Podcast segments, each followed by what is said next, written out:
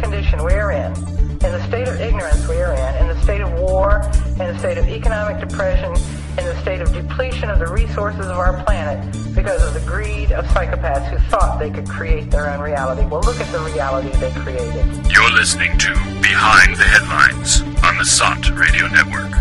The world for people who think.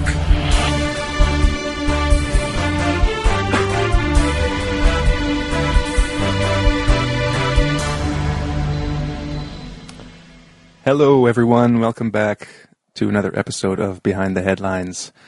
Hosting the show today in the studio, our worldwide virtual studio, we have, as usual, Joe. Hi there. Neil.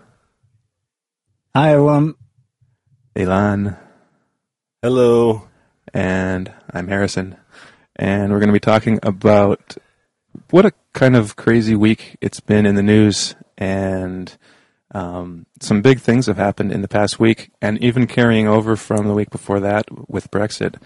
But I think the, the biggest news this week, at least, is coming out of Turkey, and that has to do with a couple of things. First of all, it started on Monday with the announcement from the Russian uh, Russian media and the, the Kremlin that Uh, Turkish President Erdogan had sent a letter to, I, I, don't, I don't know if it was addressed uh, just to Putin or Russian people or who it was actually addressed to. I think it was just Putin, but essentially apologizing for the shoot down of the Russian jet in November of last year, which has led to um, the kind of seven-month total downturn in relations between Turkey and Russia, which has had some negative effects on the Turkish side, which probably had something to do with the apology.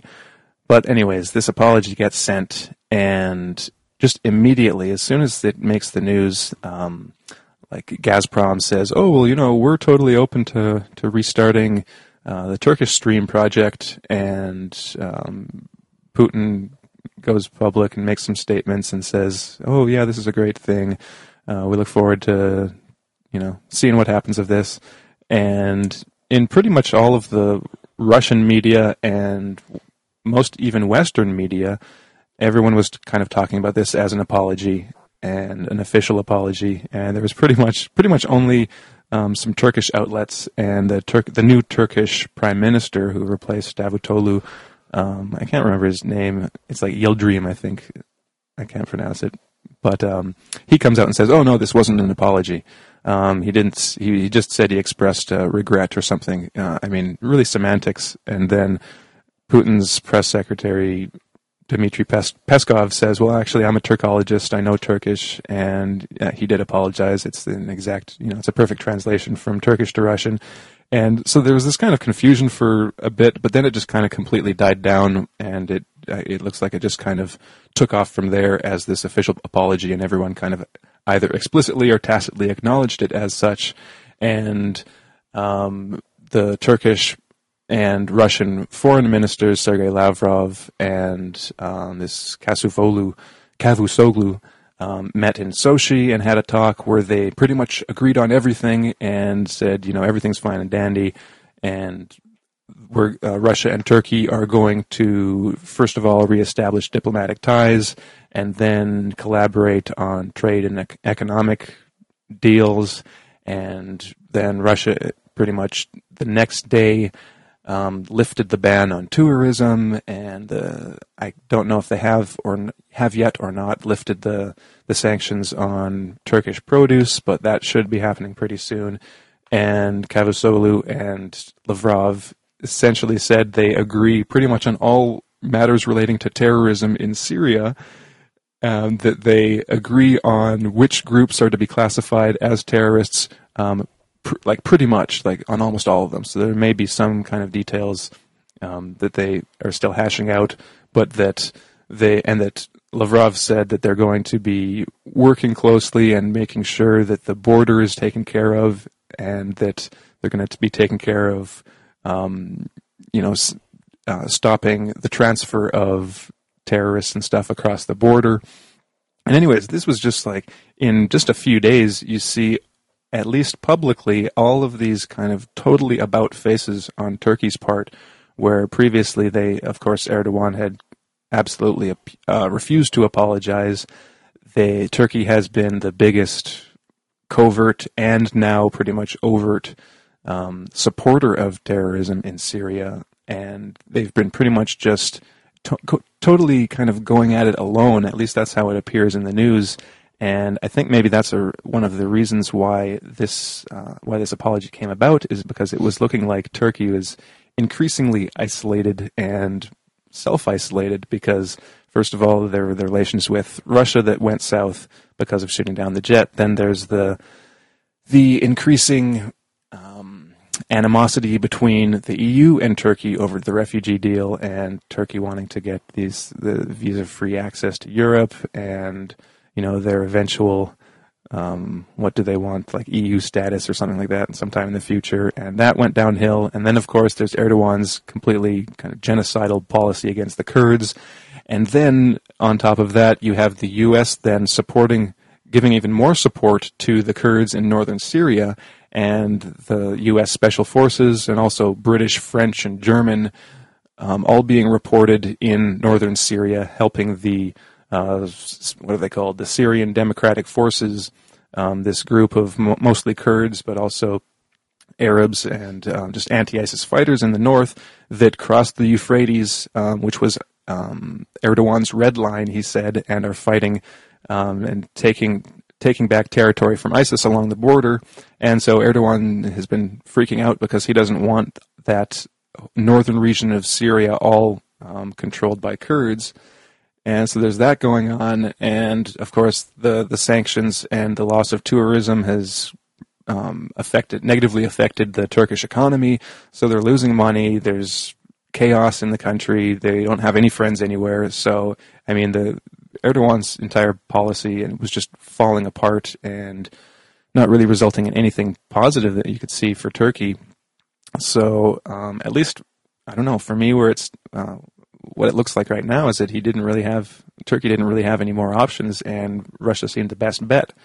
Now, from now, from this point on, um, we've seen that Turkey has been kind of saying all the right things, at least from a Russian perspective, that they're they're to- in total agreement on all of these things. And at, so I guess now it's just a matter of seeing whether they actually back any of that up with actual actions, because, you know, like I just mentioned, until this point, Turkey hasn't really been doing any of that. They've been at least putting on a show of of fighting ISIS, but usually when they say they're fighting ISIS, they just use as, as use that as an excuse to bomb the Kurds in northern Syria. Um, there have been reports that they have that the uh, Turkish military has attacked ISIS in Syria on various occasions across the border. Um, And um, but just if you read these statements coming out of the Turkish Turkish officials, they're saying now, oh yeah, we're totally serious about fighting terrorism and uh, and fighting ISIS. And then, to, you know, keeping all that in mind, the day after um, this letter was announced in the news, we had the um, the attacks in Istanbul, which is a whole other topic. But um, maybe before we get in the into the Istanbul attacks, um, does anyone want to chime in with anything on this whole Turkey-Russia renewal of relations? Well, yes, Alan. Okay. Go ahead, we heard Joe. That. you got you got the well in there before I got the sigh. So take it okay. away, Joe. Uh, yeah. Aside, I think aside trumps a well. Aside is more more, more appropriate. Um, it's uh, it's really. I mean, I don't know. It's it's hubris, obviously. I mean, what do you, what do you say when when you see uh, the the political elite or the president or prime minister or whatever of a pretty big uh, country um, that's directly involved has been directly involved in this fight against ISIS in one way or another, uh, that has been occupying everybody's minds over the past few years. And you take this high-profile politician or, or politicians, and you watch them in the space of uh, a number of months completely reverse course on what they were so adamant about several months ago. I mean, these people are just um, uh, they've lost uh, credibility, really. Um, but of course, it seems that you don't really need to have credibility to be a politician no. uh, these days. In fact, the less you have, the better you do for some reason. Um, but yeah, my, my impression is that, you know, this was just hubris really on the part of the Turks, Erdogan and his people, uh, who thought that they could be uh, a kind of equal player in the whole Syria situation, where they thought they could hold their hold their own effectively against, uh, between almost uh, the U S and Russia, and strike out and do their own thing, which was securing, you know, uh, Turkish the Turkish border, and maybe even expanding their influence into Turkey and Iraq, uh, primarily, as you were saying, Harrison, to kind of uh, keep the Kurds down, you know, which have been a a long-term threat uh, to this to the to the Turkish uh, establishment, mm-hmm. uh, because of their desire to have, you know, their own country, either in Turkey or in part of Turkey and Syria and Iraq and even Iran. So that's been the agenda, and I, I suppose Erdogan and his people thought that they could they could mix it up there with the rest, with the big boys type thing, mm-hmm. and they seem to have uh, fallen flat on their face and got a bunch of egg on it at the same time, and have to eat eat a bunch of crow now. Um, so it's pure hub- hubris, yeah, and, and the, the apology business was so ridiculous, you know, I mean, I mean, you apologize for something, but then you don't want to look weak, quote unquote, by apologizing, so you have to say, well, it wasn't really an apology. uh, so so you're kind of like, you're saying, listen, okay, Putin, look, I'm sorry, we didn't mean to do that. And the Turkish public is saying, did you just say sorry? No, no, no, I didn't say sorry. And, and Putin's like, what, what do you mean you didn't say sorry? No, no, no, I did say sorry, Putin. I'm not talking to you. I mean, I'm talking to the public here. No, I didn't say sorry. I told them what was going on and they backed down. What do you mean you ba- You didn't say that to me, Erdogan. Look, Putin, can you just stay out of this? I'm talking to the Turkish public here. I'm still a strong leader. I don't apologize to anybody, Turkish people. I'm strong. But you apologize to me, Erdogan. Shut up, Putin. Stop, stop interfering in my propaganda piece here. It's just nonsense. I mean, that's I mean that's what you're dealing with, you know. Um, it's a, a a very transparent and rather pathetic charade that that they're putting on here. You know, I mean, it'd be nice. I mean, if if we lived in a world where at the level of uh, political power brokers, uh, apologies, sincere apologies could be given.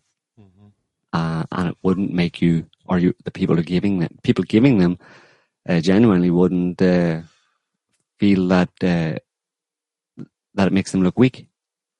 That in fact it makes them look strong, and in fact, uh, done in a certain way and done by a certain person, uh, an apology obviously does and can be a sign of, of strength, and um, you know, admitting your admitting you're wrong takes a certain um, a certain amount of strength and. Uh, And humility, which are qualities that uh, all any leader should have. And um, but uh, I suppose we're dealing with some kind of character disturbed or psychopathic types here who don't really subscribe to that that idea. Or don't have those qualities.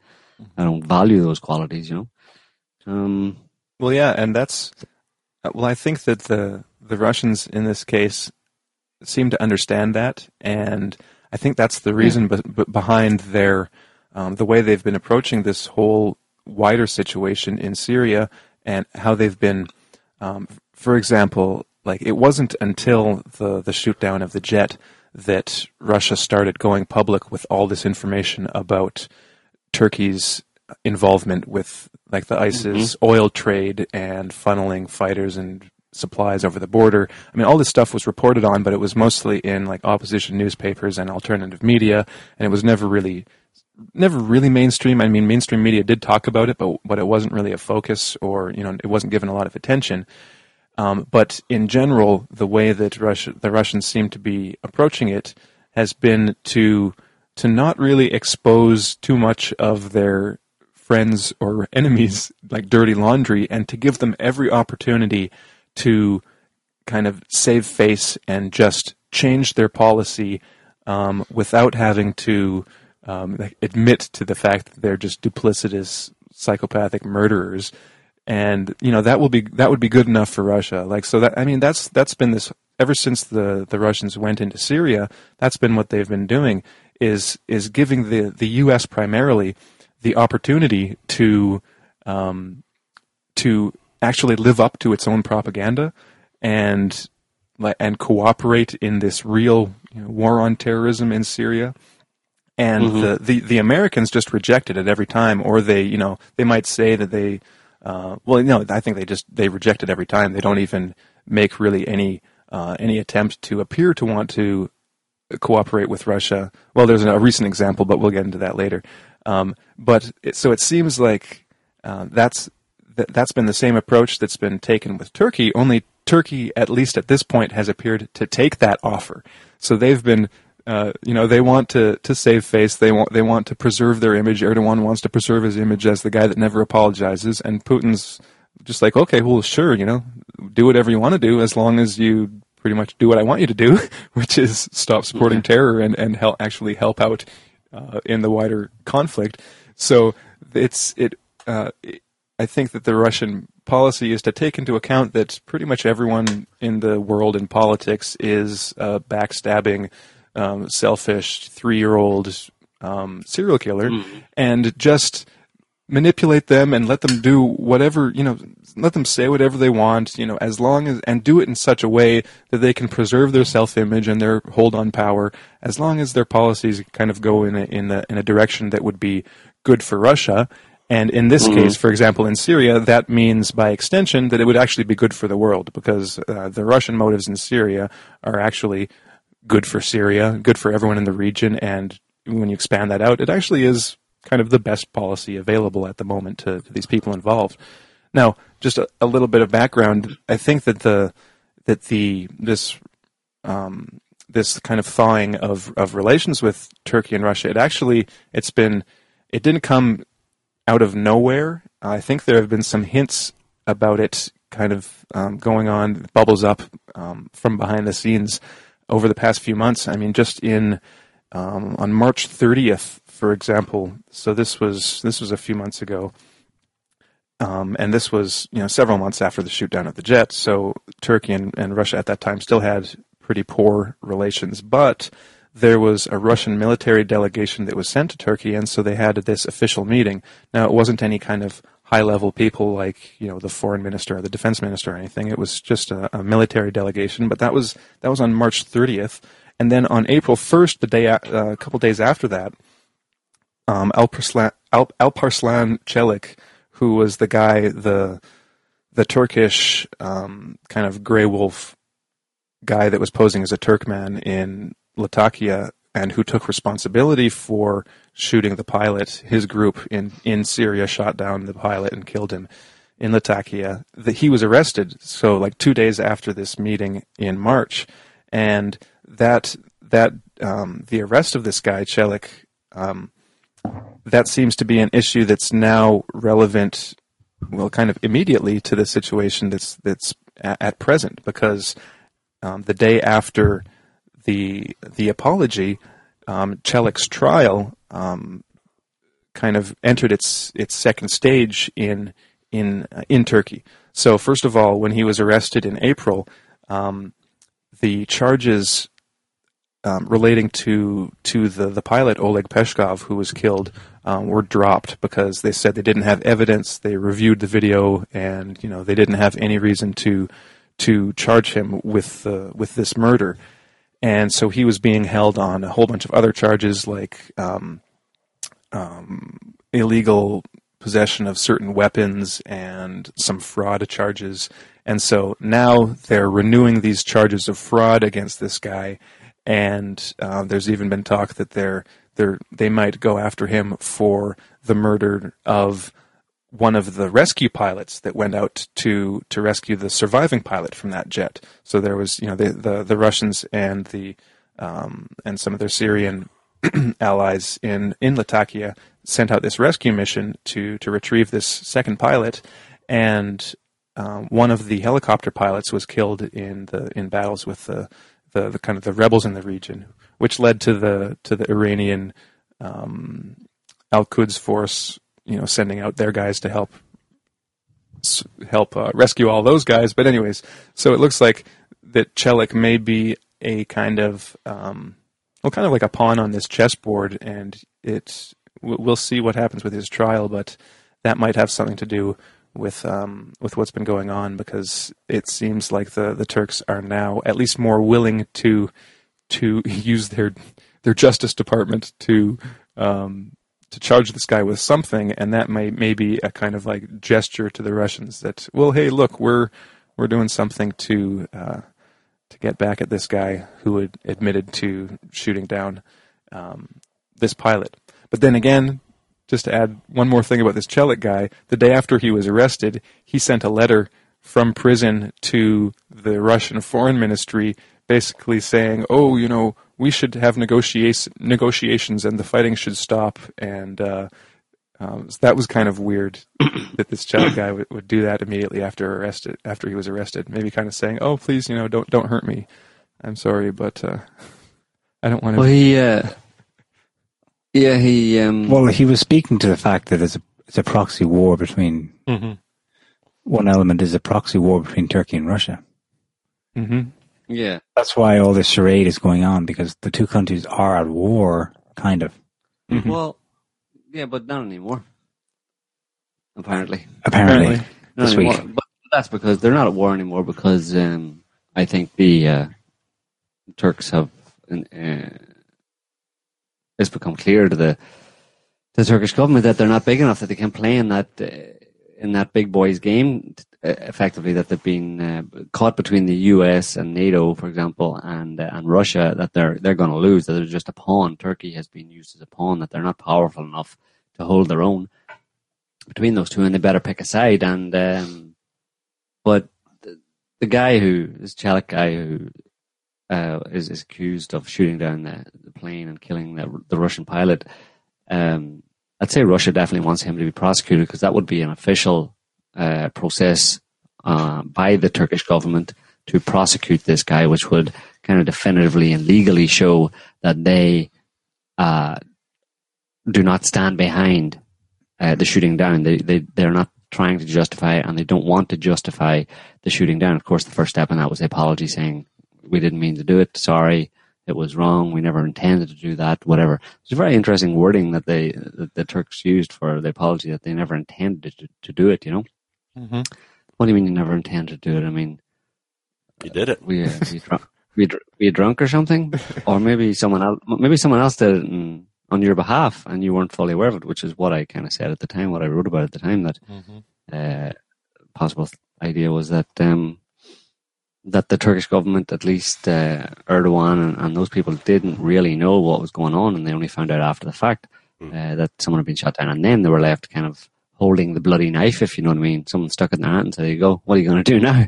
Yeah. Well, uh, the um, the response of Erdogan to, to this apology suggests that he's, uh, you know, that he's a, a rather pathetic character who's only concerned with his own image and his own power, uh, the way he, you know, is trying to pretend that, well, it wasn't really an apology. He doesn't even have the cojones to turn around and turn, stand up and say, okay, it was an apology. You know, I mean, he sends an apology to Russia and then tries to tell everybody it wasn't an apology.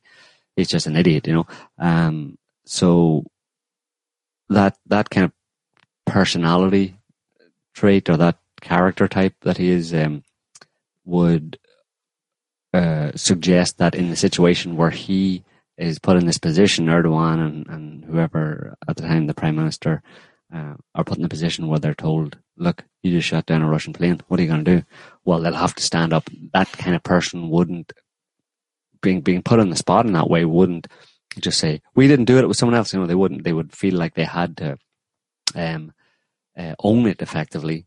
And that's what they did, you know, initially. Afterwards, they they, they were quite arrogant about it and uh, said, well, tough shit, that's what happens, whatever, you know. Um, But now they've done a complete reversal, because they've realized what the what the facts on the ground are, type of thing. And, and that, like I said, they're not really able to hold their own in this conflict, and they're going to lose, basically. They're a pawn. Turkey has always been a pawn. Uh, for a, It's been a pawn for the U S for a long time, to whatever extent the U S could, could make it a, a pawn of NATO, for example. But at the same time, there's the call of Russia, the obvious call of Russia all the time. And they've been trying to sit between two stools, you know, but they end up being a stool pigeon, basically, a dupe, you know, and uh, they only they only find out after the fact, and then they have to. It's just a pathetic, a whole pathetic show, you know, really, when you see uh, the Turkish government acting this way. And, and they're totally, they obviously, there's no respect for Turkey and for the Turkish government, and I don't think there should be. And that's not saying that, you know, um, there's no respect for Turkey in the E U or in NATO or in the U S. The only little bit of respect being offered to them is from Russia, mm-hmm. but they have to act respectably. That Russia demands that they act respectably, whereas uh, NATO and the West, sim- yeah, NATO and the West simply want to use them. Uh, um, uh, to exploit them effectively in whatever way they can to, to against Russia, and that's why I think uh, there's a good chance that uh, Turkey was put in this position. If you just look at it from the point of geopolitics and the way the U S has operated for so long, it would very much be in in, in keeping with U S foreign policy, duplicitous, conniving, Machiavellian foreign policy, to um, force Russia or to to destroy. Not Russia, to destroy uh, Turkish-Russian relations. I mean, it's absolutely in the interest of the U S and NATO, uh, Washington, London, whatever, to set Turkey and Russia against each other. Mm-hmm. And, then, and, and this is- if all if all that took was was having, you know, one of the having a NATO plane take off from one of the NATO air bases, effectively in Turkey, and fly up. And from inside the Turkish border, shoot down the Russian plane in Syria, and then just disappear again. Well, then no problem, you know. Done. Sold.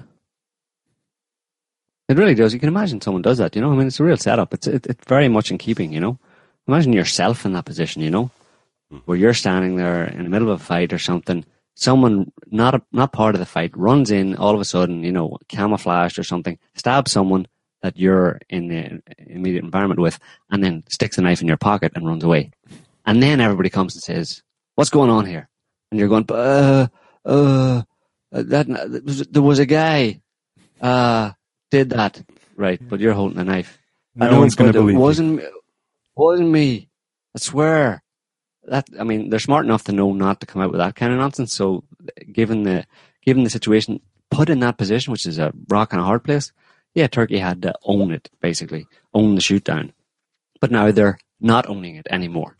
Mm-hmm. Go figure. So what, what's the deal? Was it a moment of madness? Are they that stupid? Maybe you could go with a moment of madness that they just were angry that Russia was bombing their people or something, their terrorists in, in, in Syria or something, and decided to shoot down a plane. I doubt it, you know? I think it's the the, the, the scenario that I that I posited at the time is, is, is more likely. Mm-hmm. Well, it, it just seems like in the months since the shoot down, uh, a few of these Turkish leaders got together in a room and they said, oh my God, our economy is tanking because of uh, these Russian economic uh, maneuvers. They're, uh, they're basically uh, routing the terrorists in Syria. And for goodness sake, we could actually be doing some legitimate business with uh, all of um the alliances that Russia and China have been kind of forming in the past few years. Uh, gee, I don't know. Should I support? Should I should I continue making money from uh, oil that ISIS is bringing into the country, or do I want to have some kind of legitimate, uh, kind of long-lasting um, uh, business relationship that uh, that doesn't force me to to behave this way? So mm-hmm. the possibility exists that maybe some cooler heads prevailed there, um, yeah. you know, uh, and and it's and, yeah, it's not just the economy, it's the economy and like the economic measures Russia took against Turkey, but also I think the whole point, the whole reason that Turkey is involved in this situation in the first place is because they're trying to, you know, like I said, you know, mix it up and get in there and be, be a major player in Syria and, and work things out, actually craft things or create things or create facts on the ground in Turkey. And they simply don't have the ability to do that, you know, between, uh, stuck between Russia, the Russian military forces, which are much more, much bigger and much uh, more effective uh, in, in, in Syria, and the U S involvement, the U S and NATO involvement, uh, Turkey, I think, has finally realized not only that it can't really do, achieve very much uh, on its own, but that and that and that therefore it has to pick a side, to one of these sides, either Russia or or the West or NATO. And it's looked, it's taken the, the past six or nine months or so to figure out that it can't rely on uh, NATO to uh, back it up effectively in what Turkey wants to do in Syria. So, and probably the, the Russians have made them a better offer, which is basically, listen, we can work something out uh, with the whole Kurdish situation. Uh, that's to your, you know, that, that, that you'll accept, that's acceptable to you. But, um, you know, you have to, you have to pick a side, basically. You have to come out officially on one side or the other, at least, uh, to, to some extent. And, um, l- like you, you were saying earlier on, Harrison, the, the, the U S seems to be very much, uh, involved in, or very much interested in using the Kurds for its own agenda. And that doesn't mean, and that effectively means uh, siding with the Kurds or helping the Kurds, and that's the last thing Turkey wants to see. So Turkey's probably pretty pissed off that NATO has been uh, effectively helping, the U S has been helping out the Kurds, which is, uh, you know, the Turkish government's arch enemy type thing. And so the the penny has finally dropped for them. They've finally cottoned on to the fact that, you know, yeah, it's either just walk away and do nothing, or uh, or, or side with Russia effectively, you know. And the first and the the requirement for the siding with Russia was um, to issue this apology. That was the big thing, um, and, and take it from there. But it's, you could also look at it from the point of view, if you wanted to get really conspiratorial, you could uh, you could suggest that uh, Russia organized the shoot down of its own plane and blame Turkey for it, to put Turkey in, a, in an impossible position where it has to actually, where it's going to suffer the consequences unless it apologizes for it and effectively sidles, you know, cozies up to Russia, you know. But I don't think that's the case. Um, but it's interesting because that's exactly what uh, it looks like if if this scenario is correct, where the Turks didn't really sanction the shoot down of that plane, and that it was a NATO operation to set Russia against, or set Turkey against Russia. Um, then at this point, it looks like it's gone wrong. Uh, yeah. Russia has yet again undone the plot and the plots and uh, the plan of uh, the NATO plan to to sour relationships forever or whatever for a long time between Turkey and Russia, and now it's turned out, turns out that uh, Turkey's apologizing to Russia and all sanctions are being lifted and we're going to cooperate. They're even going to get, you know, Rosneft says we're going to get the South Stream, the Turkish Stream uh, uh, pipeline back online, and I mean that's all.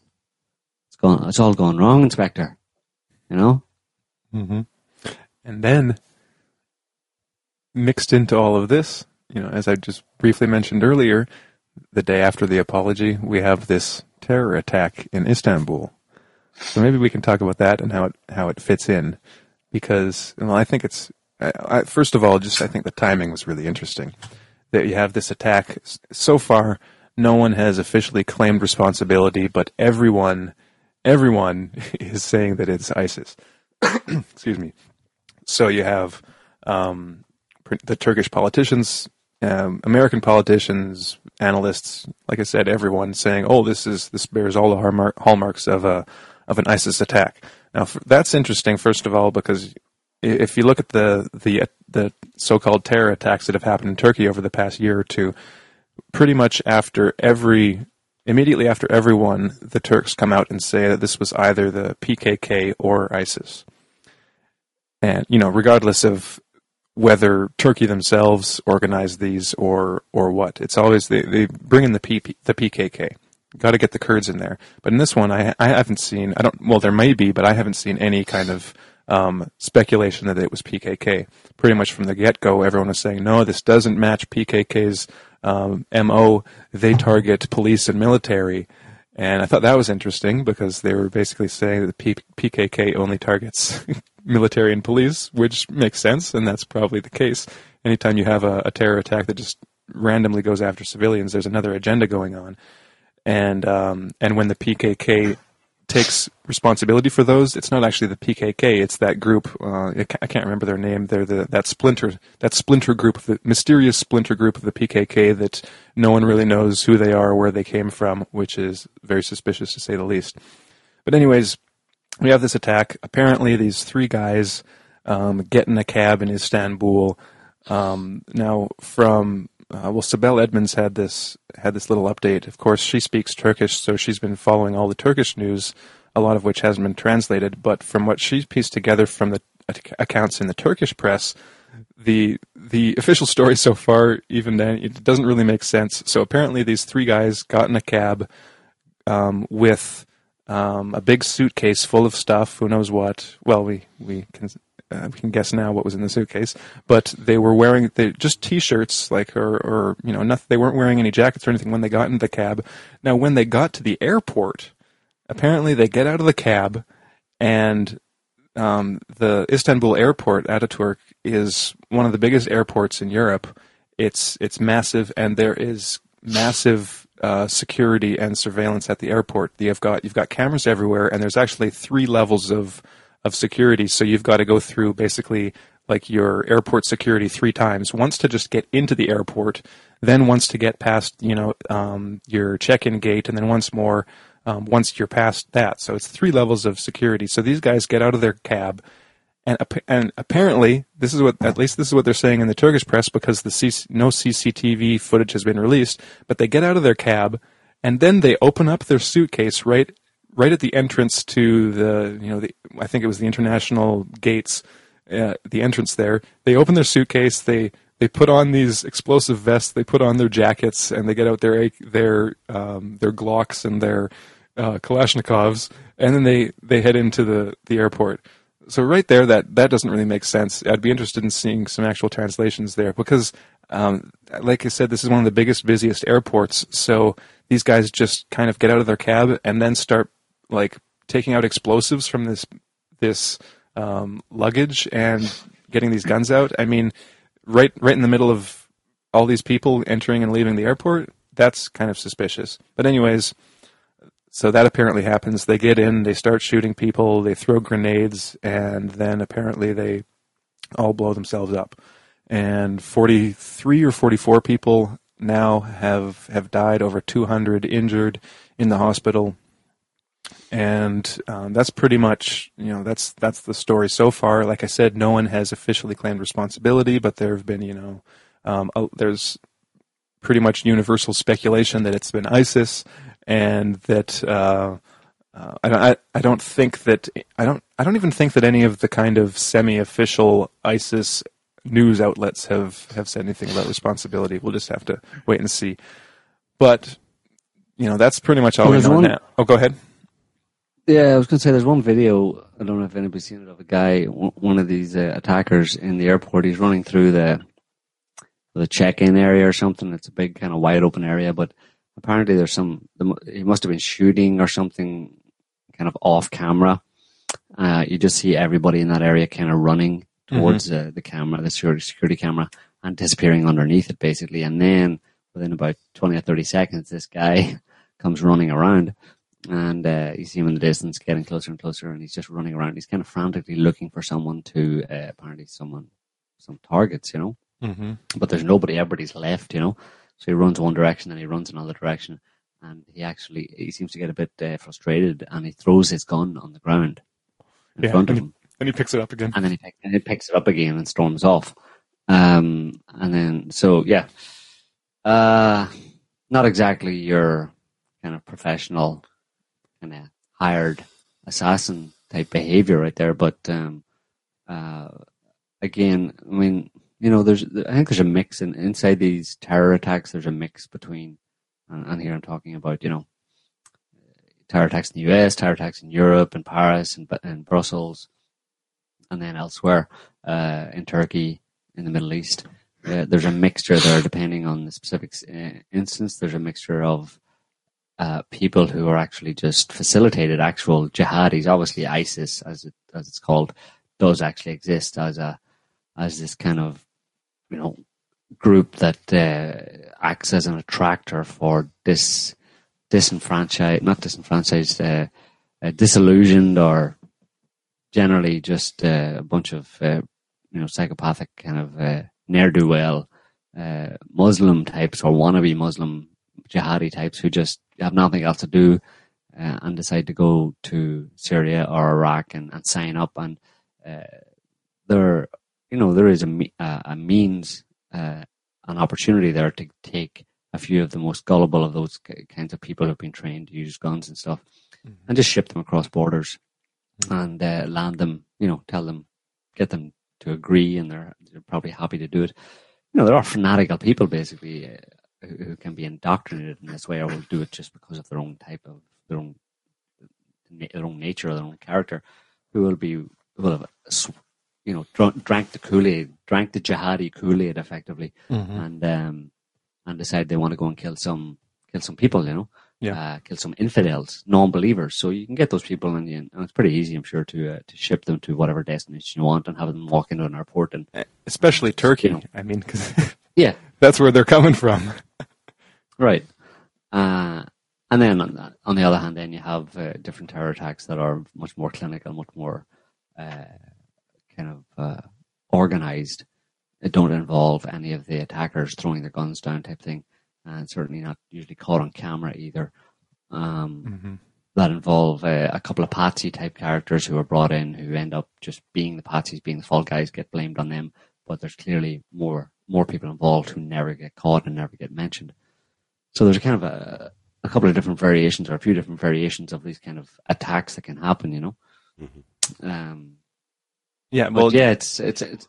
It's interesting in terms of just the, the timing of it, as you said, uh, putting pressure, internal pressure. I mean, it's a real blunt instrument, but it's what the uh, Western powers have used for, for centuries, really, um, mm-hmm. where if they want to put pressure on a particular government, they will, uh, or, or destabilize it in some way. They use this kind of blunt instrument of simply carrying out mass civilian casualty attacks within the country. Mm-hmm.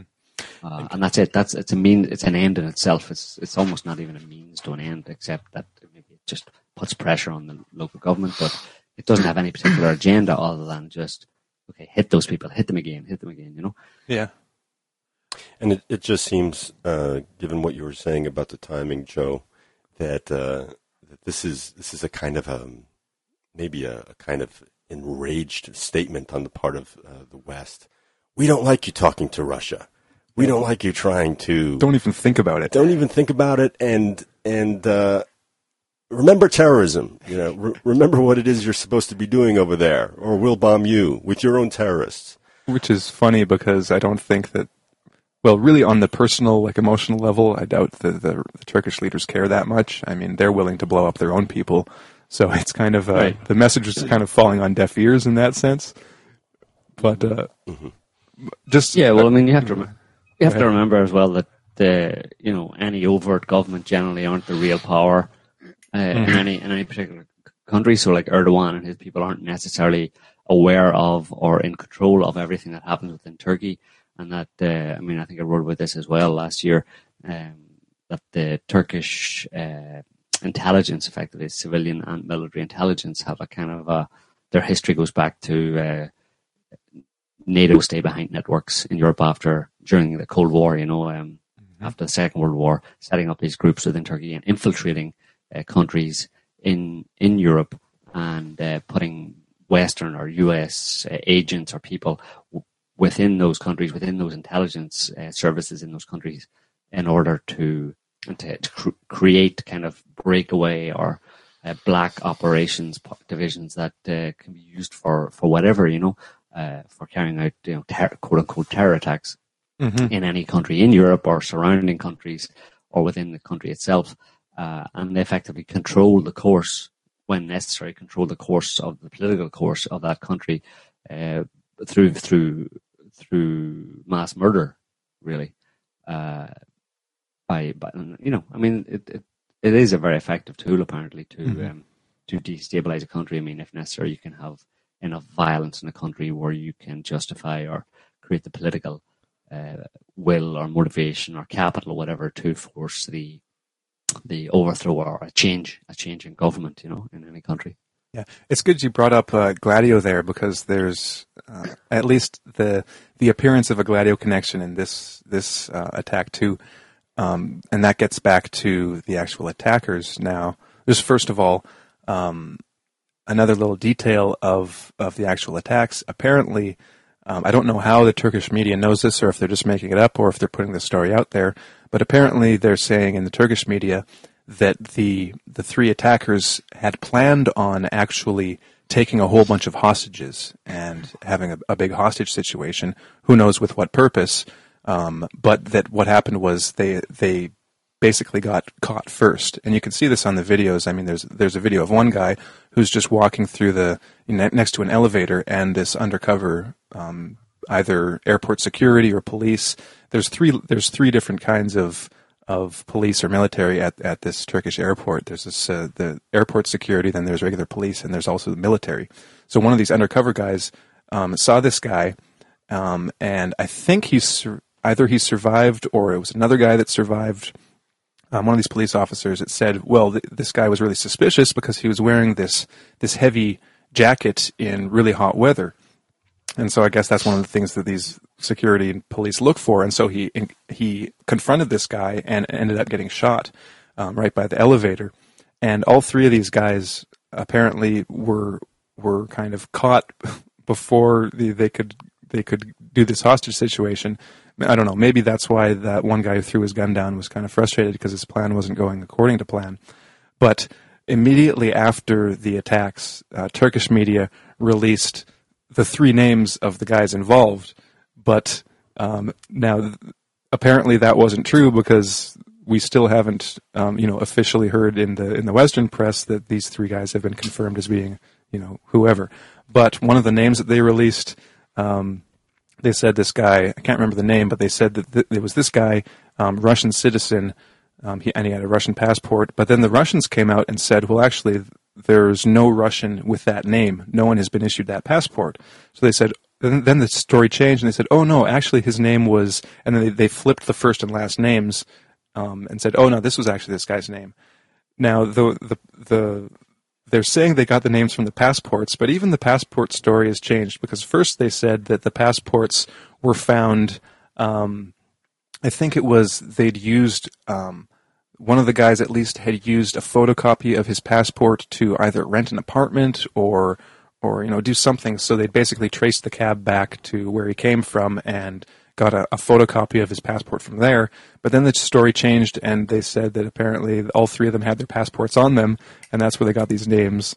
And um, so there's just there's been a few stories out, all all speculating and giving like you know. anonymous sources on the identities of these guys saying that they're from what Uzbekistan, Kyrgyzstan, and Dagestan in Russia. And, um, but there's been no real confirmation of that yet, who these guys actually really were. But it's interesting that they, they name those countries. Um, I'll get into that in a second, but the, the one name that's come up that has, um, hasn't really been talked about in the Western media, R T covered it. And, um, You know, some of the, of course, the Russian media is covering it. But the guy that they're saying is the mastermind, that the, the Turks are saying is the mastermind behind this operation, is this guy Ahmed um, Chatayev, who's this notorious Chechen terrorist that um, participated in the Second Chechen War. And he was, um, like, after the war, he he went to Austria. He was allegedly granted refugee status in Austria, and then since then, in two thousand three, this guy's been all over the place. Um, he was arrested in, I believe, Sweden. Uh, he he was arrested in Georgia, in uh, Bulgaria. He was crossing the border. Anyway, like so, he was he was arrested in numerous different countries, European countries included, and held, and then all, he was always released. And so the reasons that he were he was arrested, he was usually found with like weapons and bomb making material.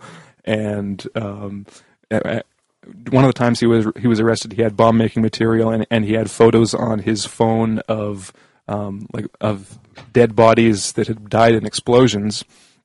And like I said, every time he was arrested, he was always released. When he was arrested in Georgia, he was arrested when Saakashvili was in charge, and then um, released when, uh, you know, after Saakashvili um, fled Georgia with his tail between his legs, and then he was let go. And that, and then in, I think it was sometime in early twenty fifteen, he crossed from Turkey into Syria, and he became this ISIS leader. And there's video of him, you know, with the ISIS flag given, um, given his standard, the standard ISIS shtick.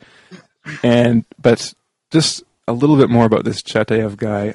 He was, um, well, let me just read a bit about this. So we've got an article that we put up, um, on S O T. It's in Puppet Masters. It should be on the front page if you go to it. Um, Ahmed Chatayev, the inconvenient fighter against Russia, accused of planning the Istanbul attacks. And it's got a bit of his background. So, for example, uh, Russian authorities believe Chatayev was Doku Umarov. He was that's the, the Chechen leader of the Caucasus Emirate, which is the kind of the jihadi organization in Chechnya, which has now kind of um, declared their support for the Islamic State. So he was this Umarov's representative in Western Europe. Um, and accused, and he was accused either of financing or recruiting terrorists or membership in militant groups. So this is why Russia issued a warrant for his arrest in two thousand three, because he was basically recruiting Chechen terrorists to fight jihad in Chechnya against Russia um, in Western Europe. Um, and so he received refugee status, and then he was arrested in Sweden, like I said. Oh, and then he was arrested in Ukraine as well. And when he was arrested in Ukraine, all these kind of right-wing neo-Nazi groups came forward saying, oh, you, this is horrible. You know, Ahmed Chatayev's this great guy. How can you do this? You have to let him go. And one of the guys that wrote a letter on his behalf was um, Dmitry Yarosh, um, who's what? What's he? The, is he, he's the head of what is it? Was it Right Sector? I can't remember which specific. Yeah. Right-wing group he's in charge of. Yeah, and so he said, uh, um, you know, it's just horrible that this Chechen patriot is being treated so badly, um, you know, all for that evil Kadyrov. And then um, who else came forward? Oh, yeah, and then there's this, at the end of the article, there's this great, um, um, this great letter from the Independent International Human Rights Group. So they wrote um, this this letter on behalf of Chatayev saying, we, the members of the Independent International Human Rights Group, are petitioning the Bulgarian government, when he was arrested in Bulgaria, to release a Chechen refugee, the father of four children, Ahmed Chatayev, who is being persecuted by Russia for his political beliefs. They say, but the, the European Court on Human Rights in Strasbourg ruled uh, used Rule thirty-nine to instruct Ukraine's government that due to his Austrian refugee status, he could not be extradited to Russia. Um, so just this glowing letter on behalf of this poor political prisoner, Ahmed Chatayev, who is just all these European who then, nations. Who then, who then, then turns up in Turkey and who turns, yeah, turns up in Turkish airport and blows himself up.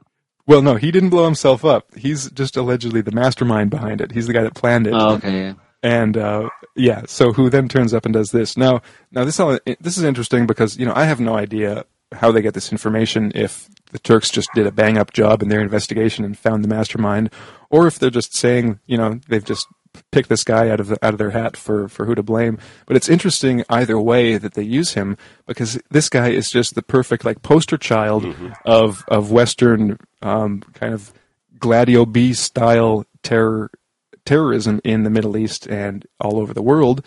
That the, and so just by bringing him into the picture, whether he's guilty or not, it kind of, it exposes like E U complicity in all this. All these European nations were just, um, you know, even though they arrested the guy, they were treating him um, pretty well and letting him go, and had supported him from the beginning in the war in Chechnya.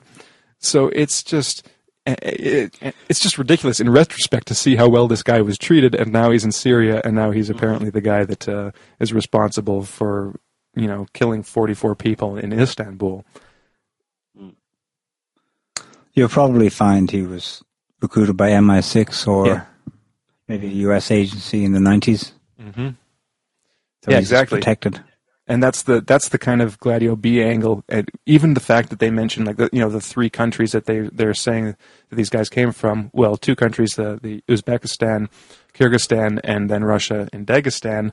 All these regions are kind of central regions to the the the so-called Gladio B operation, which which is to to get Russia via um, via radical Islam in Central Asia and the Caucasus.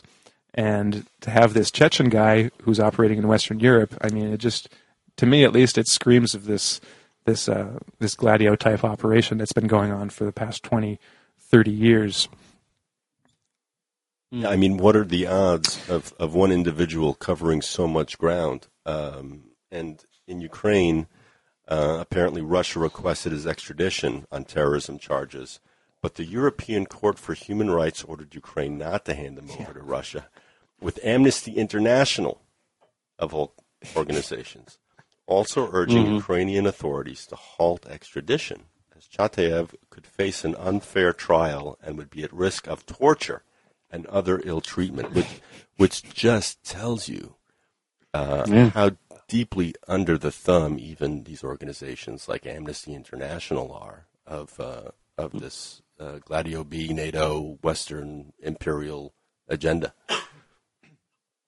Yeah, I mean, it's not even, it's okay, yeah, Gladio B, you can call it Gladio B, but it's it goes far, well, yeah, I mean, it's a good term, Gladio B, because Gladio A obviously was designed to, uh, you know, with these networks set up in Europe by NATO to stop uh, Russia from gaining influence on Europe. Mm. Uh, Gladio, Gladio B uh, is now the jihadi dimension, and seems to incorporate, it's just been retooled for Islamic purposes. It's not fighting against commies now directly, uh, or fighting against lefties. It's fighting against, well, it's fighting against Russia. There's the same target, but it's using jihadi terrorism as a force instead of uh, having NATO kind of white Western, um, you know, radical right-wing groups who would plant bombs in European cities and stuff to try and get rid of leftist governments.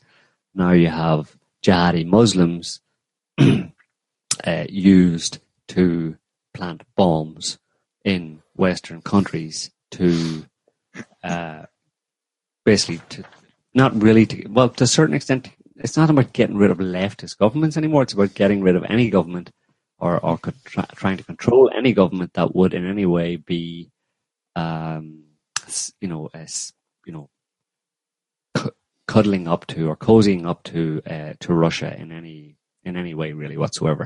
Yeah. And at the same time, it seems to have a purpose of uh, of uh, of just controlling the populations, of scaring the populations of of Western countries as well. I mean, so the the target isn't specifically um, politicians, left left wing, commie, socialist, whatever politicians or governments.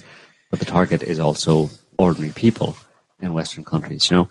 Uh, and the, f- the fact that this has happened, we assume that if the result, if, if if you see a certain result, then that was part of the plan or is part of the plan. I mean, just uh, last night, for example, there was, you know, there's this uh, European football championship going on at the minute. And uh, Germany were playing uh, Italy last night. And there were a large number of people in Paris outside uh, watching the match on a big T V screen. You know, they couldn't get into the stadium.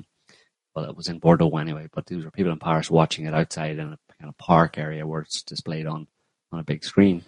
And um, someone, there's a video of it. Someone, you, you don't actually see the firecracker, but someone just let off a firecracker at the top of the crowd of people.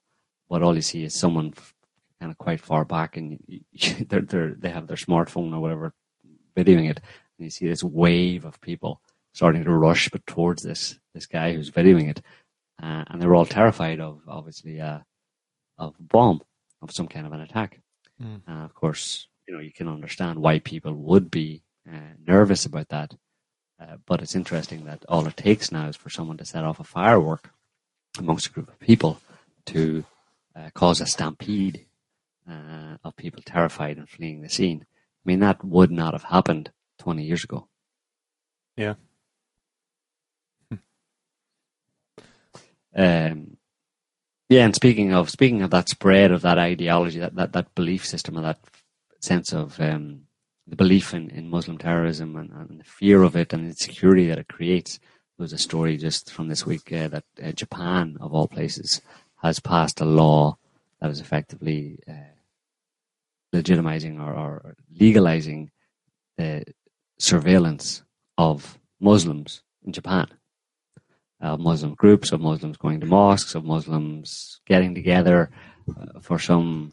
All twenty of them. Right, all twenty of them, yeah. Well, there's there's a, there's a decent enough number, but the idea that they would in any way be... Um, that they're in any way a threat to anything in Japan, of all places. And Japan being really, you know, the opposite end of the globe, uh, in a certain sense, from America, you kind of, it struck me that uh, the idea that once you see um, the meme, effectively, of Muslim terrorism and surveillance of Muslims and Muslims being a threat to society, once you see that meme, uh, that idea reaching and taking hold in Japan, when it started on nine eleven in New York, well, there's nowhere else for it to go. It starts to reach, it's already reached America. I mean, there's only the sea between Japan and the East Coast, or sorry, the West Coast of America. So that's kind of like, for me, it was almost like, yeah. Well, wait, I want to see it in Fiji first before I'm convinced it's global. Well, I think it's there already, you know, but uh, it's, uh, you know, it spread, it spread pretty much at this point, it, it has spread and it spread around the world everywhere. And, uh,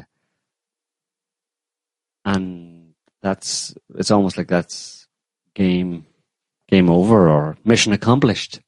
You know, it, it's now that George Bush should be standing on an aircraft carrier, uh, and saying mission accomplished, because that, the real mission mm-hmm. was spreading this nonsense about, uh, Muslims being terrorists, basically.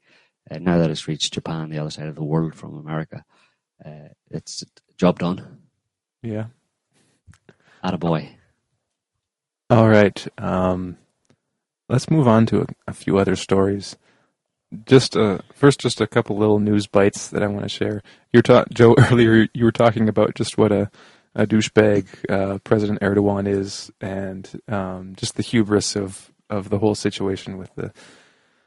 Uh, with the shoot down of the jet and all that. But uh, I just saw this this headline earlier um, relating to Poland's ex-president, uh, Walesa. I don't know exactly how to pronounce it.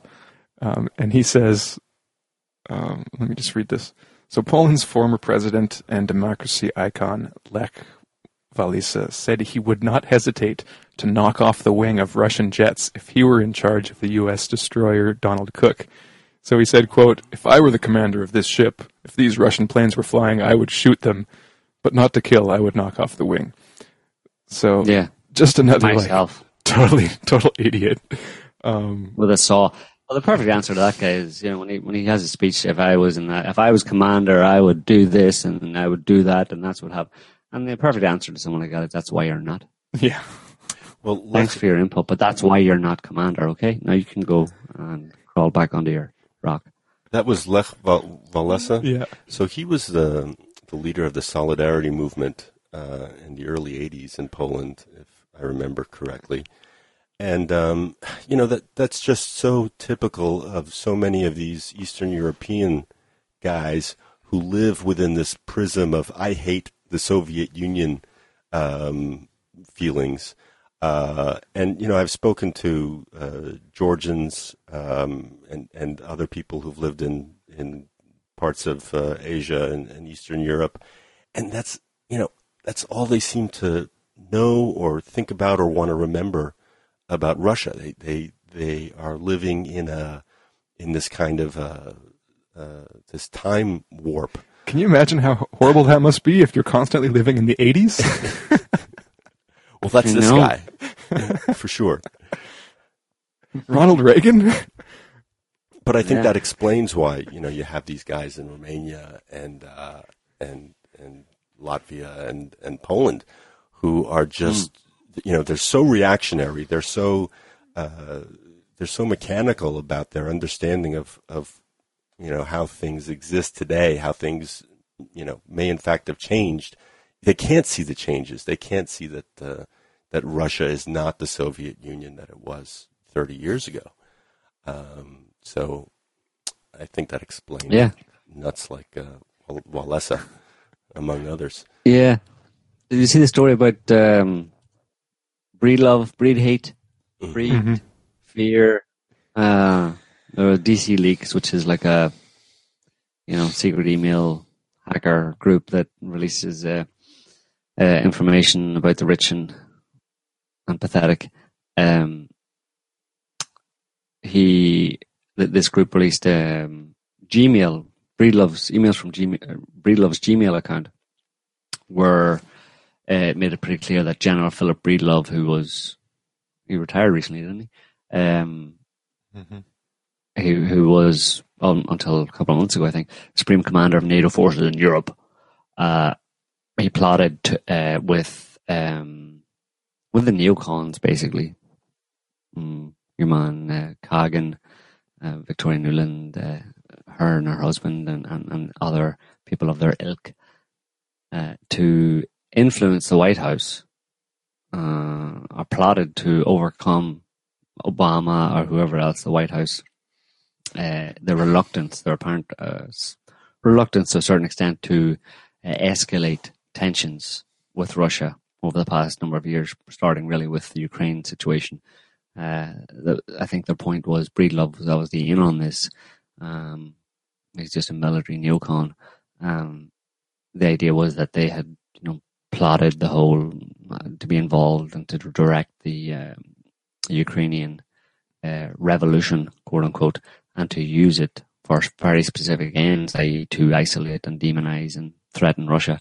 And uh, they plotted, uh, these emails revealed that Breedlove was uh, having regular contacts with uh, these neocon types in the State Department, et cetera, to get them all whipped up and to put pressure on uh, Obama and Biden and everything to um, to get on board with the strategy of uh, unfairly, unjustifiably, and falsely Uh, accusing and demonizing Russia, and and doing effectively what we have seen has happened over the past uh, few years, where there's been, been this concerted attempt, political uh, and military attempt to to convince the entire Western world that Russia is, uh, you know, some a country to be feared by everybody.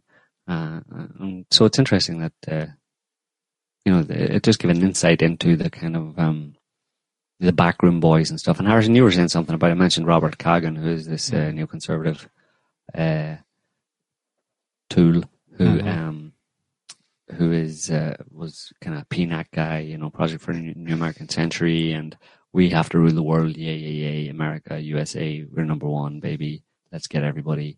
Mm-hmm. Um, but this guy, uh, you were what you were watching a video that someone put together of him, among other people, and something.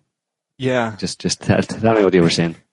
So it's um, the documentary is called A Very Heavy Agenda, and it's in three parts. The third part was just released. I haven't watched the third part yet. I've just watched the first part, and just a, li- a little bit of background first. It's a it's it's a documentary series, and it pretty much exclusively just puts together and splices together clips of all these various neocons. Um, either interviews they've done on, you know, mainstream news channels or C-SPAN interviews or statements they've given at different conferences. And so you see the neocons in their own words, how they justify what their what their um, policies are and what they think of themselves, what they think of everything, really. And so Robert Kagan is one of the, the stars of the first episode, um, which is part one, a, a catalyzing event. And he's just got some... some real whoppers that he lets out in this part. Um, one of one of them, first of all, is that he says um, just quite openly that um, you know he says it's it's a it's a horrific thing to say, but you know um, America, we have this um, the the government is very continuous. It doesn't matter who's in charge, whether it, whether it's Democrat or Republican, the policy doesn't change, and you can't expect it to change. Um, it w- we we pretty much you know, run the foreign policy, and it doesn't matter what the president thinks when he goes into office. Once he gets into office, he finds out that there's not much he can do. That's one of the things he says. He also says that um, he wrote this book. Um, I can't. I don't know the exact title. It's something like The Myth of America or something. But he has. He says that the myth of America is that America is this. And has been this isolationist country that um, that only gets involved in wars when we're attacked or when we're threatened. But he says, no, if you look at uh, at history, at the history of America, it's an American the the American military and its its use in, in foreign conflicts is a is an American tradition, and we have a you know a history of just using our military to advance our national interests. And um, and yeah, it doesn't matter. I mean, yeah, we may break our own rules when we do this, but um, it's just a it's just an American tradition. And he says it all in this calm and reasonable voice, as if it's just the um, you know it's just a, a statement of fact. It's just a, a, mm. a it's just amazing to see what this guy will just say in public, and and, oh. and of course he's he's Victoria Nuland's husband. Yes, now that's the irony, right? right? Because you know she gets up there in front of the the press corps, and um, you know while her husband has been known to say all of these things, she comes out and puts on this completely different veneer uh, of freedom and democracy as she engineers all of these color revolutions in Ukraine and, and other nations and other places. And just a little yeah, she back. Puts on that, go ahead. Go ahead. She, I was going to say she puts, on, she puts on that veneer in public, uh, but you get a different story when you listen into her private, com- her tele- private telephone conversations, yeah. you know? F the, F the E U, right? F the E U and let's pick the Iranian, uh, Ukrainian government. Mm-hmm. And like just a little Go background ahead. from uh, from that documentary. So um, it's Robert Kagan and, and all the signees and, and neocons uh, that were responsible for the plan for a new American century, which is basically like the blueprint of of um, responding to an American event like global nine eleven, American global domination by force is what is the blueprint. Pretty much, pretty much, yeah. So uh, it'd be interesting if someone came up to Victoria Nuland with uh, her husband's statements in a press conference and said, "Well, what what do you think of uh, what do you think of what your husband said uh, that time when he uh, yeah. talked about uh, you know taking over the world, basically." Well, hmm. These no guys comment. are so these guys are so slimy. There's lots of Bill Kristol. He's probably the slimiest, just because he's got that big grin on his face all the time. Mm-hmm. But uh, PNAC mm. was PNAC was officially like dis- dissolved um, several years ago. But uh, and so they say, oh yeah, PNAC doesn't really do, do much anymore, and uh, you know we, we didn't do much to begin with. We we only really had any kind of power in the early nineties, um, mm. uh, which is a total lie. But now all of these guys that were part of PNAC, all they did is they, they just started new organizations. So now there's the Foreign Policy Institute and um, mm-hmm. the Institute for the Study of War and C N A S, um, uh, C N A S. I can't remember what it stands for. The Center for New American Strategy or something like that. And that's the mm-hmm. one that, Clint, that Clinton's mm-hmm. behind. So I mean, they've they've just got all these new organizations. And like like Kagan said explicitly, they'll work with anyone. Um, one of these one of these neocons. Um, I can't remember which one it, it was, but he was one of the PNAC guys. He was um, he was campaigning with um, um, oh, what's his name, Mitt Romney, and mm. and one of his advisors, and then Robert Kagan. Um, he was he he was with someone I can't remember, like, but it was a Republican a Republican candidate, and then he just kind of like totally switched and and he said like before the before Obama came into power, he's like, oh well, you know. Um, I've still got some job opportunities, and then Clint, uh, Obama hires him, or he gets a position as like this this advisor, some kind of foreign policy advisor. And so th- they just they don't, like he said, they don't care if it's a de- Democrat or a Republican. They're always in the background, and they always manage to get these positions of ex- extreme influence. And of course, there's mm-hmm. Victoria Nuland and Hillary Clinton. Hillary, Hillary Clinton is just a neocon. Uh, same right. thing. These are the people. This Robert Kagan guy and and those neocon types, I mean, there's other types as well, but they are people who are unelected. They're members of these uh, think tank institutions like the Brueggemann Institute and stuff. And they are effectively policymakers. That's what they're called. They're called uh, uh, government policymakers and advisors. And they, uh, I mean, that, that term is a, is a very, is a literal description of what they do. They basically write up policy papers uh, for the government.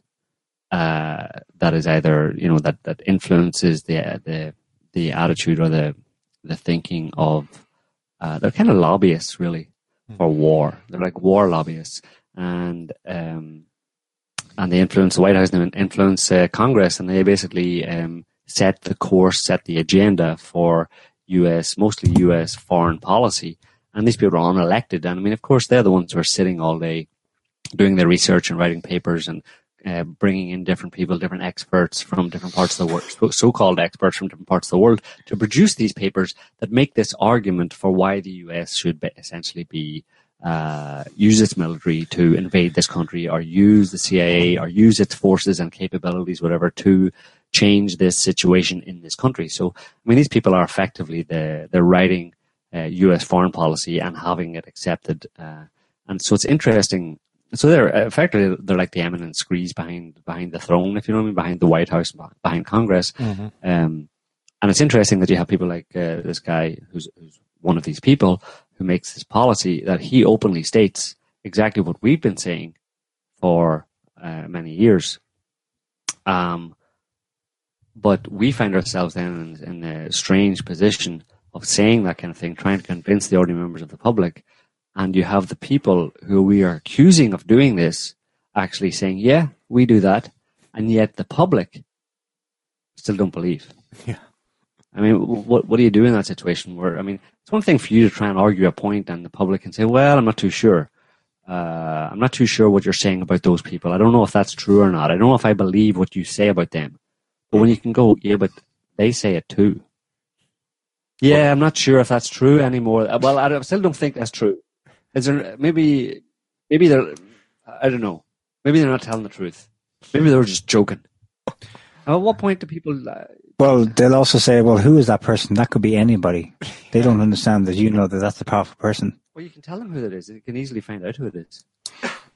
Do we have the do we policymakers? Have, do we have this up on S O T? No. Um, no, I will get it up on S O T, um, it, but it's only available uh, for purchase. So it's not available. You can't watch it for free ah, right. online. But it's I, a documentary. I, yeah, it's a documentary. I'm going to put I'm going to put up a review of it, though, that'll have links. Yeah. Great. And uh, can we move over to uh, the U K? Yeah, yeah. But first, or, let, uh, just as a transition into into U K, I just want to talk about this uh, about the, the quote from Juncker recently. Did you guys see this? This what do you say? So Juncker's speaking at, it looks like the I don't know European Commission or something, and uh, and he said, um, I'll just read the English translation. Now, I'll preface this by saying that he almost certainly misspoke. Um, you know, just said the wrong words, but it created, it made for some uh, pretty interesting. Um, well, well, I'll just read it out here. So he said, "You need to know that those who observe, who observe us from afar are worried. I have seen, listened, and heard many leaders of other planets, and they are very worried because they wonder about the cor- the course the E U will follow. So we have to reassure both the Europeans and those who observe us from afar."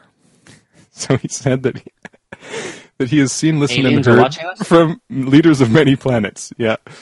Um, and I've, I think he was probably just drunk or something. They left that. You can see the video of it. We've got it up on site. You, you can see him saying it in French. Um, he and, said this in Russia. Right? In Russia? No, no. He was uh, um, at the video. You know, Nigel Farage is right next to him. And it looks like he's... Um, this was just from a couple days ago. Pretty clear. I heard that. Pretty clear to me. He was talking about the U S. Well, yeah, exactly. No? He was talking about like other faraway nations. Um, that's what he meant to because say. Like, yeah. the, if you look, research. There's a whole history of the British media hates Juncker, or it's been trained to hate Juncker because there's a history of him making statements about, quote, the Anglo-American world. You see, he knows the game, and he's not afraid to say, at least in hints in public, mm-hmm. what the real deal is. He's explicitly accused British American banks of being behind the euro crisis, for example. Mm-hmm. Um, he's, I think he suggested once the war on terror was an American creation. So, you know, his, uh, yeah. He's speaking, he's speaking in a veiled way, but it's pretty clear that. Yeah, and, and, and U S, I think that's the, power, that's the powers to be. Yeah, and that's what he meant to say. It's just he got the his French mixed up a bit because he he probably most likely just meant to say leader many leaders of our planet, but he actually said many leaders from other planets. So he kind of um, just messed up when saying it, which was pretty funny. But like you said, what he's actually saying is actually kind of interesting. Okay. Yeah. So the U K, the land of hope and glory. and pomp and circumstance. Land on hope and glory. Um, and wars. They like wars. Land of war and... Well, um, anyway, uh, yeah. Looks like what we've do got you? A, what do you guys? Looks like we've got a call. Right? Do we want to take a? Do you want to? Do we want to take a call right now? Yeah, go ahead. All right. So, caller, you're on the line. Can you tell us who you are, where you're from? Yeah, this is Stephen, Orlando. All right, Stephen. We won. we won. Won what? The the Brexit. Who won? Who won? Well, I don't know. We, the people that the the, the people that uh, that wanted to Brexit won. Yeah, they're not the people on your side, is Stephen. Good, is that a good thing? No, I just don't. You know, I look at the comments, and um, I think it's a. I, I don't think it's good logic to uh, just because people that are on your side. Uh, some people are far right, and they have some views that they are they're concerned about immigration and the composition of the country culturally. I don't think that's illegitimate. Um, I think that some people on the left, um, some people on the left that, that, that use this thing that, oh, we cannot ally with people that are on the right. I think that's a bad, that's bad logic politically. Mm-hmm. So just because, uh, you know, just because I'm, I'm, I'm anti-white supremacist, and there's a lot of people that supported Brexit that are white supremacist, and I just tell them like, hey, you're you're a loser ideology, and I try to find some, but I try to find some common ground with people. But um, when I listen to the commentary of people that are on the the supposed liberal left, and the way they caricatured the Brexit voters, you know, I find that pretty distasteful, because every society, every country, um, you do have to control the amount of immigration, the composition of your country. This is a fluid conversation that never ends, but it's not an illegitimate conversation. No, it's not. Here's no, it's the thing. Not. Here's I'm, thing. I'm, I'm, uh, can you turn uh, off the speakers? Turn off your speakers? Who, me? Yeah. Yeah, we're yeah. getting yeah, some echo. Yeah, we're hearing yeah, ourselves. We're hearing ourselves. No, it's not because of me. Okay. Mm. Really? Mm-mm. Uh, okay. Oh, it's better now. Okay. Yeah. Um, the thing is, it, it was, um, yeah, those people, I mean, there's a lot of demonization on both sides, and, you know, pitting both, you know, leave, the leave camp against the stay camp and stuff. But the problem here is that it's, uh, it's a kind of a manufactured straw man argument, really. I mean, I know it's real for some people, or it's real in a, cer- in, in a certain sense, but the whole immigration thing has been manufactured, deliberately manufactured. Um, as a result of Western wars and warmongering in the Middle East, in Syria, they have a four-year-long civil war, quote-unquote, f- uh, bogus civil war in Syria that creates massive death, destruction, and an upheaval of uh, upheaval of of the people living in those countries. And then they, um, then you know, th- that, that that those waves of people trying to leave, trying to flee the wars that the West is waging, come to Europe, and they come and they and they're coming into the U K, and the U K. Uh, the British people, English people, have a particular psychological profile where they're quite kind of um, uh, historically quite insular and, um, you know, uh, what's the best way to describe them? Um, they're quite um, uh, they're quite nationalistic in that sense, you know, uh, almost from a racial point of view.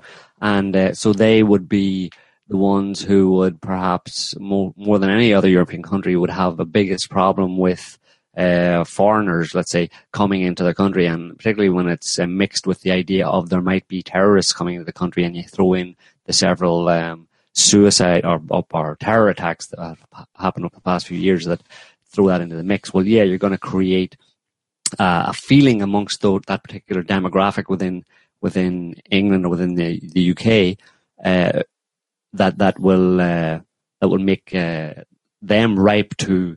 to vote to leave the E U if you present leaving the E U as a solution to the problem of these immigrant slash terrorists coming to invade your beautiful English garden.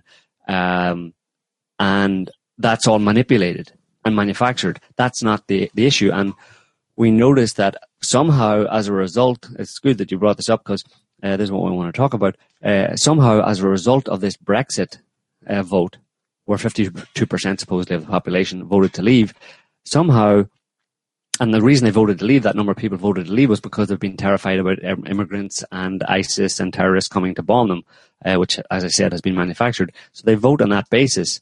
Uh, but somehow that vote has created the situation where perhaps the only person in British politics of any significance at this time um, who has who has been uh, pushing a campaign of Uh, social justice and better pay and uh, basically everything that would benefit the ordinary people of the U K. Somehow they created a situation where this Brexit vote has led to his almost uh, ousting from the party, where he's got gotten rid of.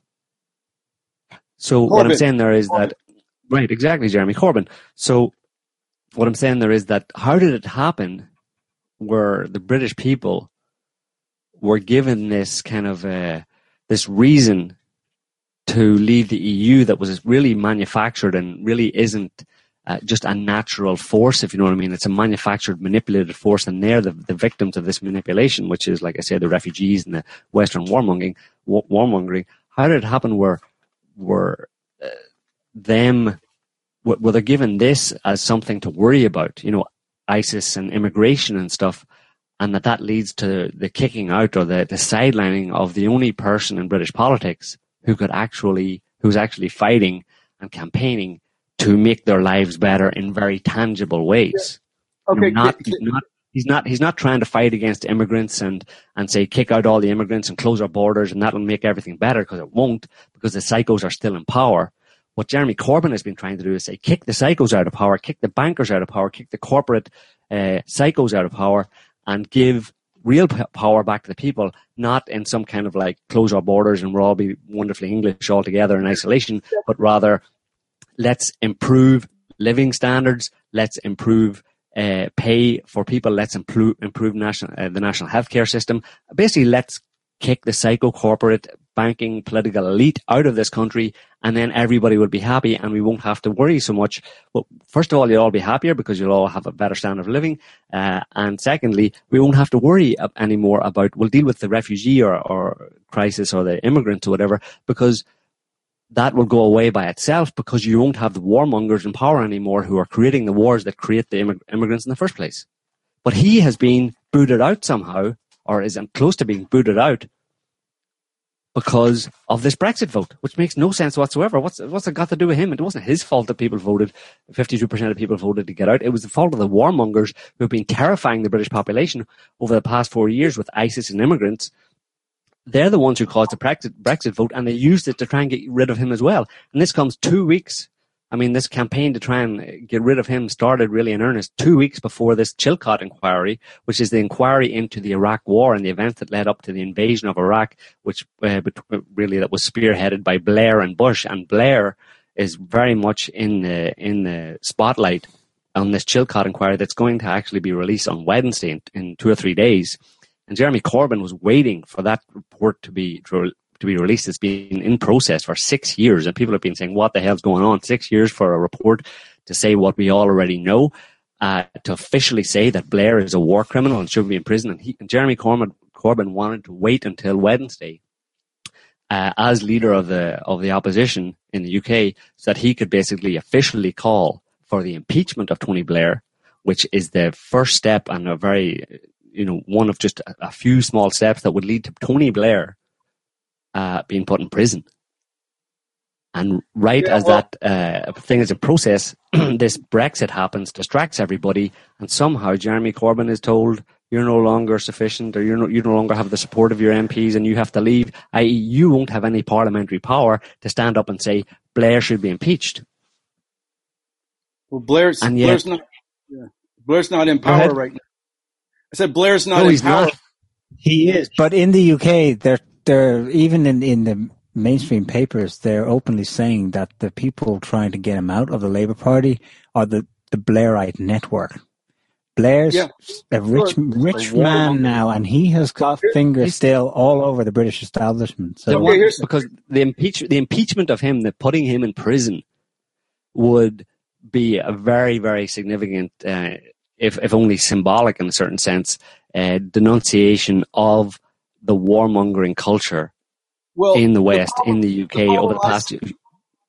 The problem I see is with England is that with it, the same everywhere in here too, is that there's actually no movement, organized movement with ideological consistency.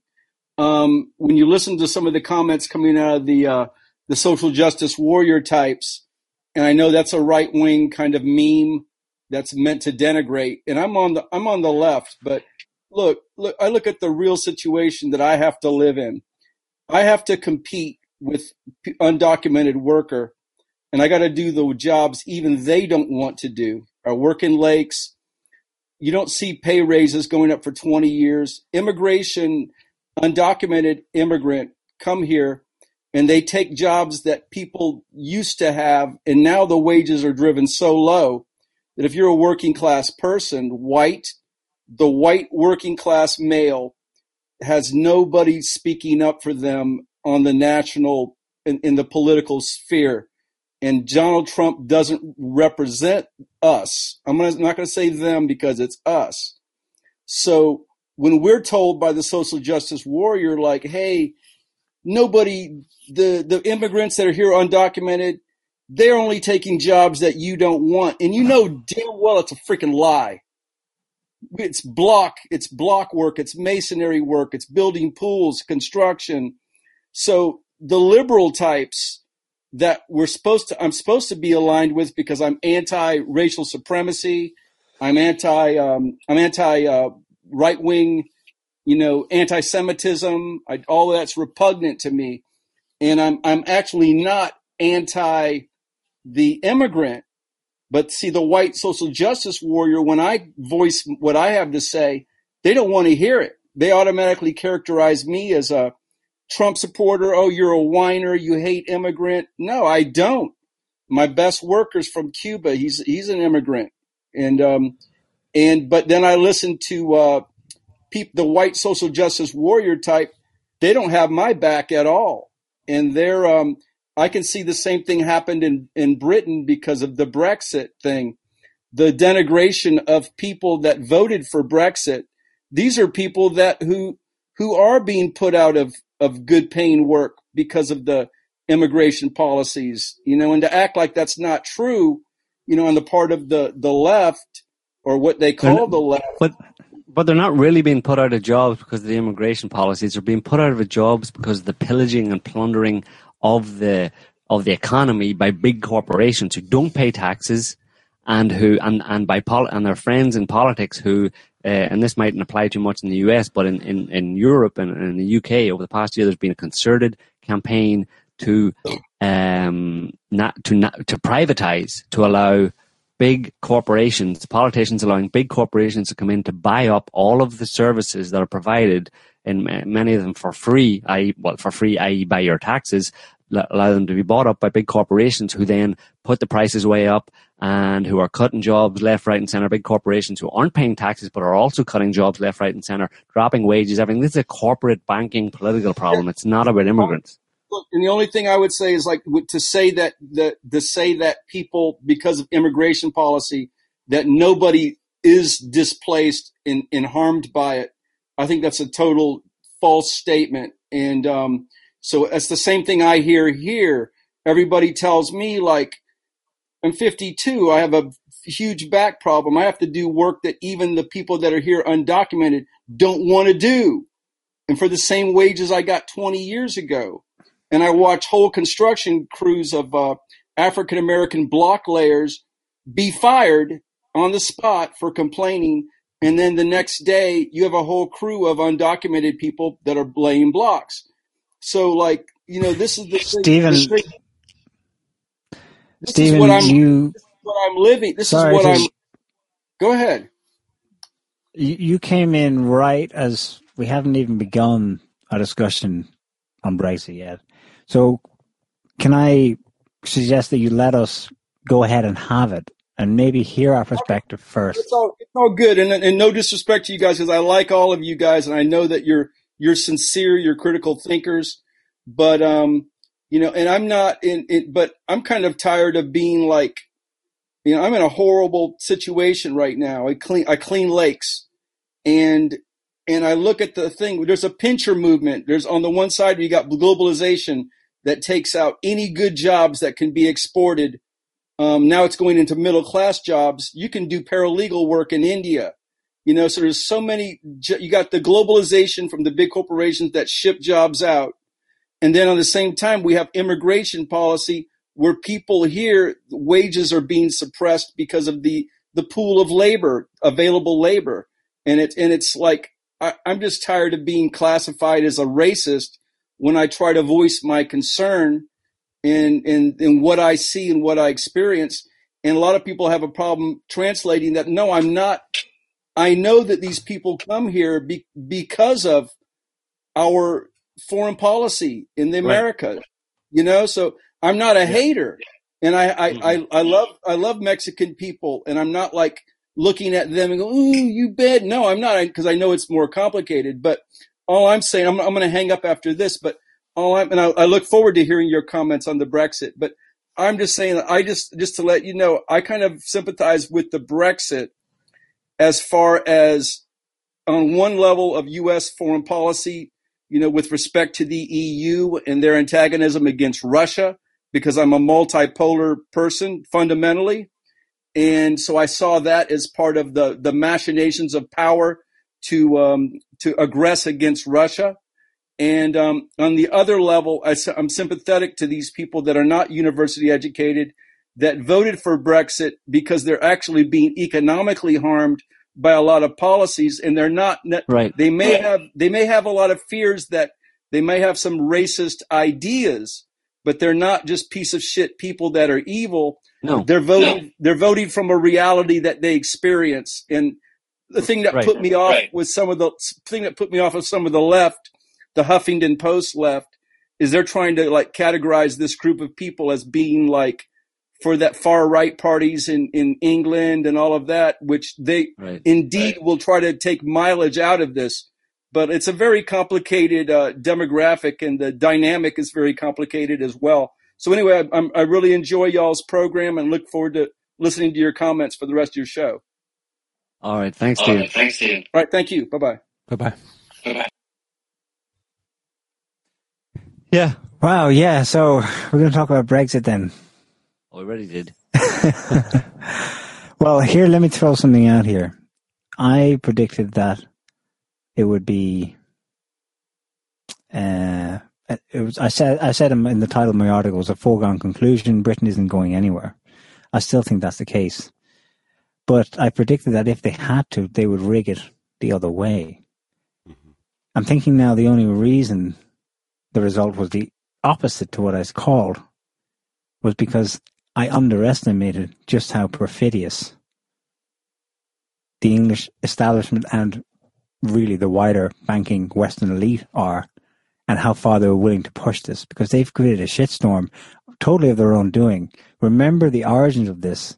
The very idea of Brexit is a British establishment movement. This is not a grassroots political reformist movement of any shape whatsoever. It comes from the top. It means it's their baby from start to finish. If anything now, I would say, because I, I suspected that a majority of Brits, even the English, wanted to stay in the E U. Yeah, they still do. If anything, I reckon they rigged it I don't the know. Other way. Maybe. It's hard to say. I mean, I, I mean, there's a lot of people protesting for it, but because it was split so almost evenly, forty-eight fifty-two, you're going to have a lot of people who feel strongly on both sides. People who, who won, who, who voted to leave, are kind of sitting there, and I suppose they're waiting to see what happens. The ones who wanted to stay felt quite strongly about staying and feel like they're going to lose a lot of stuff in terms of access to Europe and all that kind of stuff. And there was like th- tens of thousands of people marched in, in, in London today or yesterday uh, against leaving the E U, you know. So you have people with strong opinions on both sides and feeling like uh, they're justified in what they're, what they voted for. But um, I think that when you consider the past four or five years or whatever of uh, ramping up the fear factor around terror attacks, and then the past few years of saying of the whole immigration business and uh, throwing in the idea that immigration is almost synonymous with possible terror attacks, uh, you know, in shopping centers, in, in cinemas, in airports, et cetera, in train stations. Uh, that has had an effect on people. People are feeling that. And at the same time, they're feeling the pressure of serious economic predation on on them, on the on the on the on the economies of various different uh, European countries by corporations. So it's this perfect storm where it's really squeezing people in a real way at their in their in their wallet, in their bank balance, and also at the level of uh, of fear mongering, and, and in a very real way by pushing these terror attacks into people's faces and making them afraid. When you when you when you think about all that, it's not it's possible that there was a majority of people, particularly in, in the U K and particularly in certain areas of the U K and in Little England type thing, uh, who voted to leave the E U, not because they have anything against the E U, but because they're afraid of immigration. They, they've been encouraged to blame immigration, immigrants for their worsening uh, economic prospects, which has nothing to do with immigrants. And they also are afraid of immigrants uh, bringing terror attacks to their country. And all of that would say, well, if we, that, that it was it was presented to them in such a simplistic way that if we leave Europe, we can close the borders, no more immigrants, that is, you'll have you'll have more money in your bank account, and also no more immigrants e- equals no more terror attacks. You'll be safe from the evil terror boogeyman. Mm. People responded to that and said yes in a very simplistic, basic way, which is horrible to present them with a massively oversimplified, uh, um, you know, explanation of the situation, to the point where they think, "Let's just leave Europe and everything will be fine," uh, because people think that way and they don't have the time to look look into it and, and consider it and consider, consider all of the complicated aspects of it, and uh, and then to ask them to vote for it and, and then suggest that it's it's a, it's the informed will of the people is nonsense. So. Uh, This was, I mean, you have to just look at the results of it. And like I said before Stephen called in there, the results of it are that uh, one of the results seems to be that, um, well, one result is that they're, they're unlikely. There's a lot of speculation and talk now that it's unlikely that Britain will actually, the U K will actually leave the E U in any significant way. So that's even, it was a waste of time. But the tangible result that we've seen in the past couple of weeks since the vote is that Jeremy Corbyn is being, there's a coup against him, effectively. Mm-hmm. And somehow they conspired or construed this vote to be justification for getting rid of him. I mean, what's it got to do with him? Mm-hmm. Well, our caller asked, where's the social justice movement? Where's the movement for change? And he, Stephen's done that on a number of occasions. The way things work in the real world is that now and then one good man or woman sneaks, if you like, has the cunning to get into power somehow. And Jeremy Corbyn is that threat in the U K's context, kind of a la Putin, the way he gets into power. Oh, hello, I just happen to be here. We don't exactly know how it happened, but it turns out he's basically a decent person. Well, and he's cunning in how he understands how the world works. Corbyn is kind of similar to that. And they know that because in, in as soon as he was elected by Labour Party members, they were like freaking out. They had they had their top generals say, you know what, this democracy thing, in public, give a speech at Chatham House. I think they're they're like top policy think tank in, in the U K. Mm-hmm. We might need to reconsider this whole democracy idea. And then they explicitly said, M I six said, yeah, pff, he's a serious threat to our national security, this guy. Yeah. Let me give you an example of of how...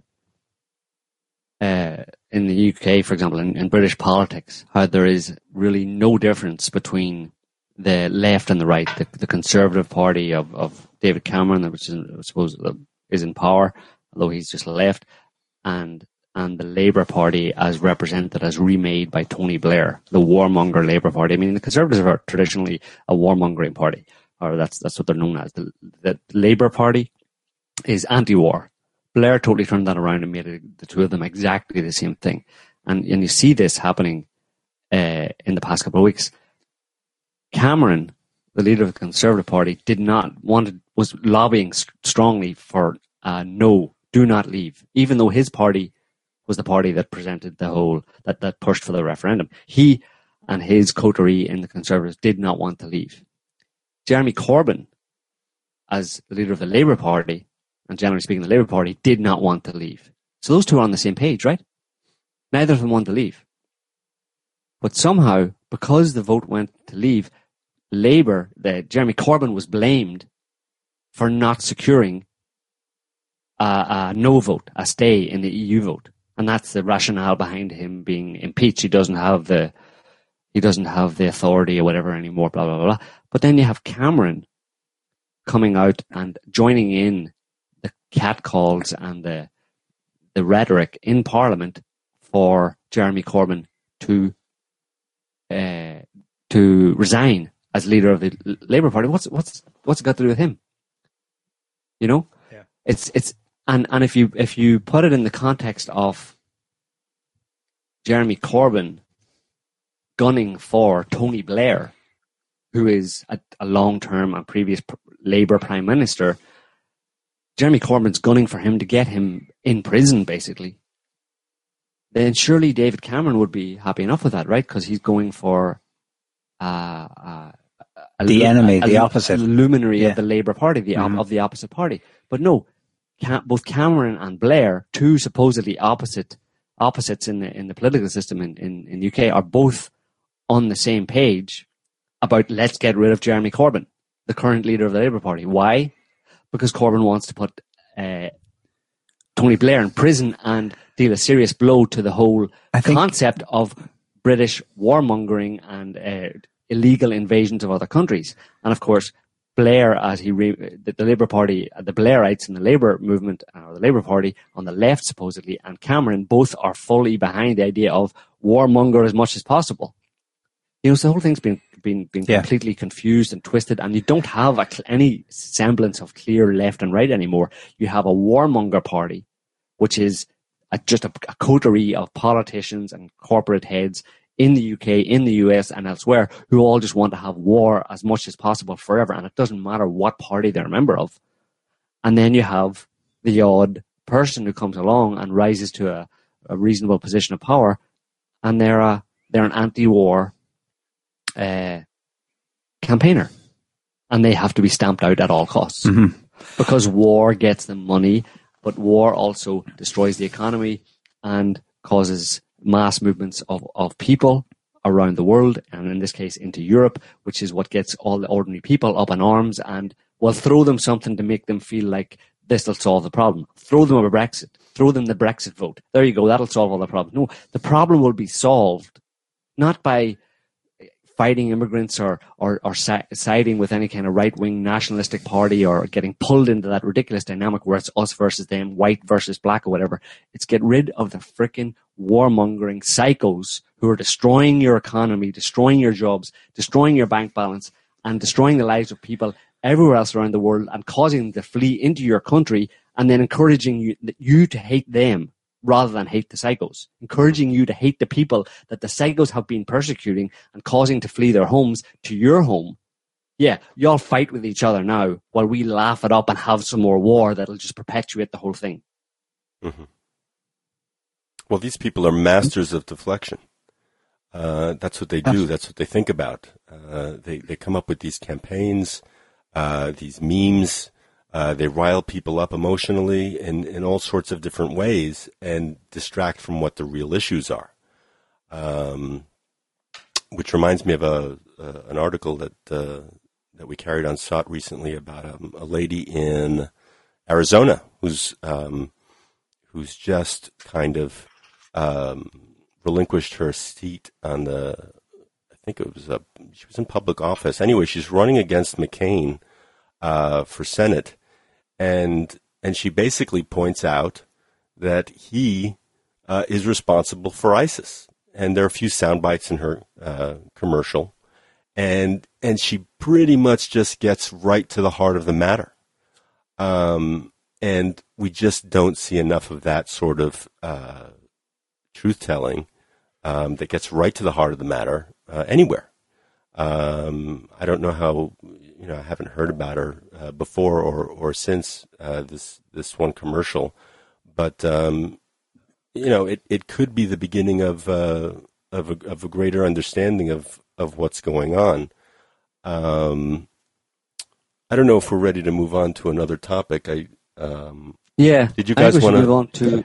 I just want to make a final word on this. Yeah. Uh, uh, not the final word. Sorry. Uh, just a take-home thing to stop pe- for people to keep in mind when they're getting feeling they're getting pulled in and riled up about it. Um, you cannot take any official result, referendum, elections, local, national, in the Western world in general, at face value. You must consider that it's part of the manipulation, not just the very fact that they're hosting this referendum, how the campaign was conducted, who's for and who's against it. That's okay. You keep an eye open for what's likely. What do they, what do they want me to think? And you think you're thinking, well, I'm going to be smarter than them, but you need to take it through to the end, which is that the actual result may not be anywhere near what actually happened, you know? Uh, it, it, the same goes for elections. Spain, a lot of people in Spain this week are disappointed because Podemos did not do as well as everyone thought they would in the elections. Well, here's the obvious suggestion. The Spanish elite rigged the elections. Keep it in mind. Don't get upset and try to analyze the world based on what they tell you a fact is. They throw elections with abandon these days. This is the post nine eleven world. Do you think they're honest with democracy?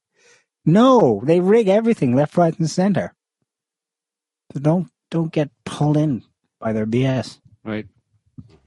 Let's go to uh, Brent. What do you say, Harrison? Sure. Um, Ilan, did you you had one story you wanted to cover? Uh, do you yeah. want to do that really quick, or do you want to do it after a, a cop roundup? Let's just do it really quickly because I, I think it's um it, it speaks to the theme of today's show, which was uh, all of these kinds of major pol- geopolitical um, switches that we're seeing here. And basically, th- as the story goes, uh, Washington reportedly wants Moscow to agree to pressure the Assad regime to stop bombing certain Syrian rebels the United States does not consider terrorists.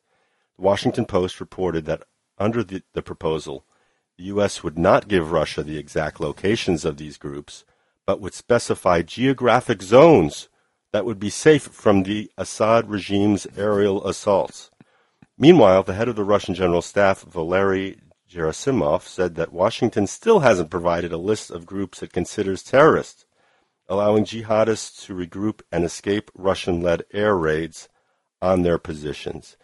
Um, and what's most interesting about this, I think, is, you know, when asked about uh, the offer, um, Dmitry Peskov, the, the presidential spokesman, said, "I won't comment on it." And uh, that that not commenting on it, to me, reflects a certain um, place that Russia has come to in trying to work with the U S on um, partnering up and destroying ISIS. And that is enough bullshit. This is total bullshit. Uh, your your offers are, are meaningless. You're obviously in a desperate situation. You're still trying to maintain this war against Assad. Uh, you, you know, you say you want to assist us in, in destroying ISIS, but you're you're not uh, you're not giving us specifics.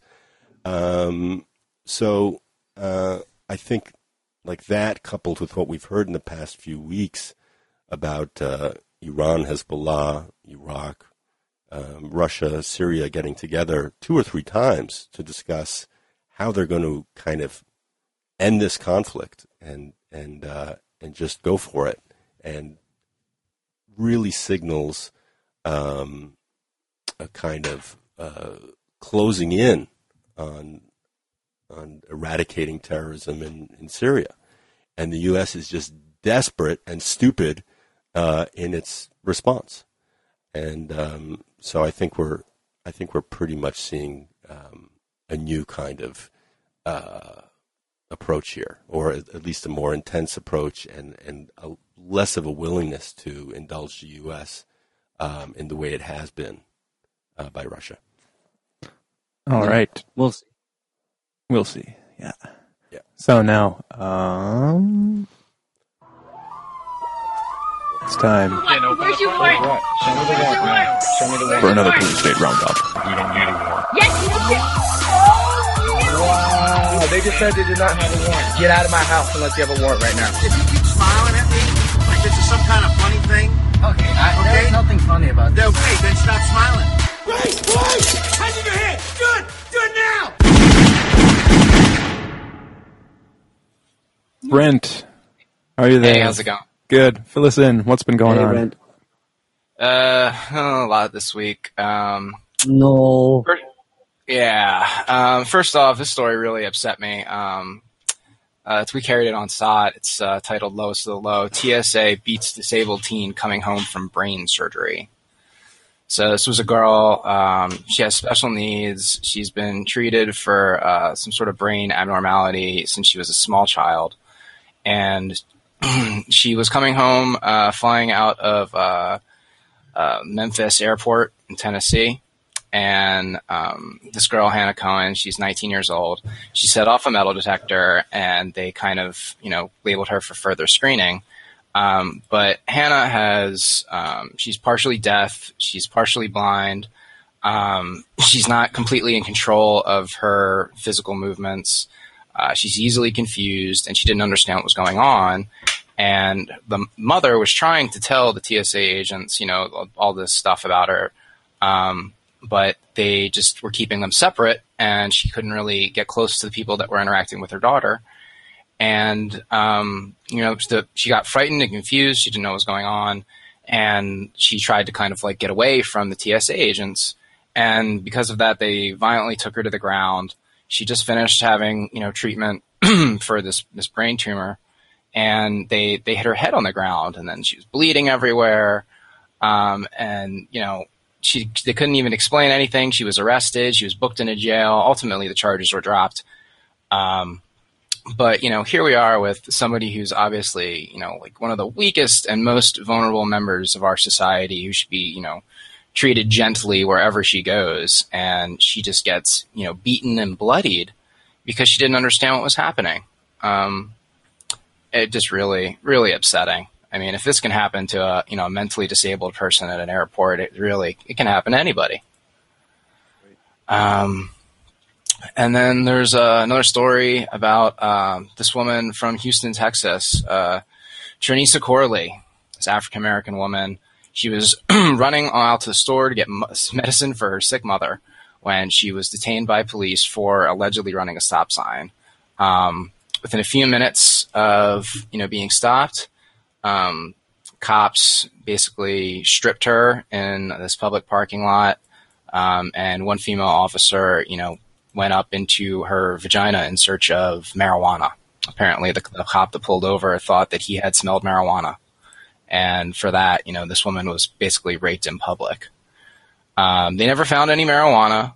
Um, no drug drugs were ever found.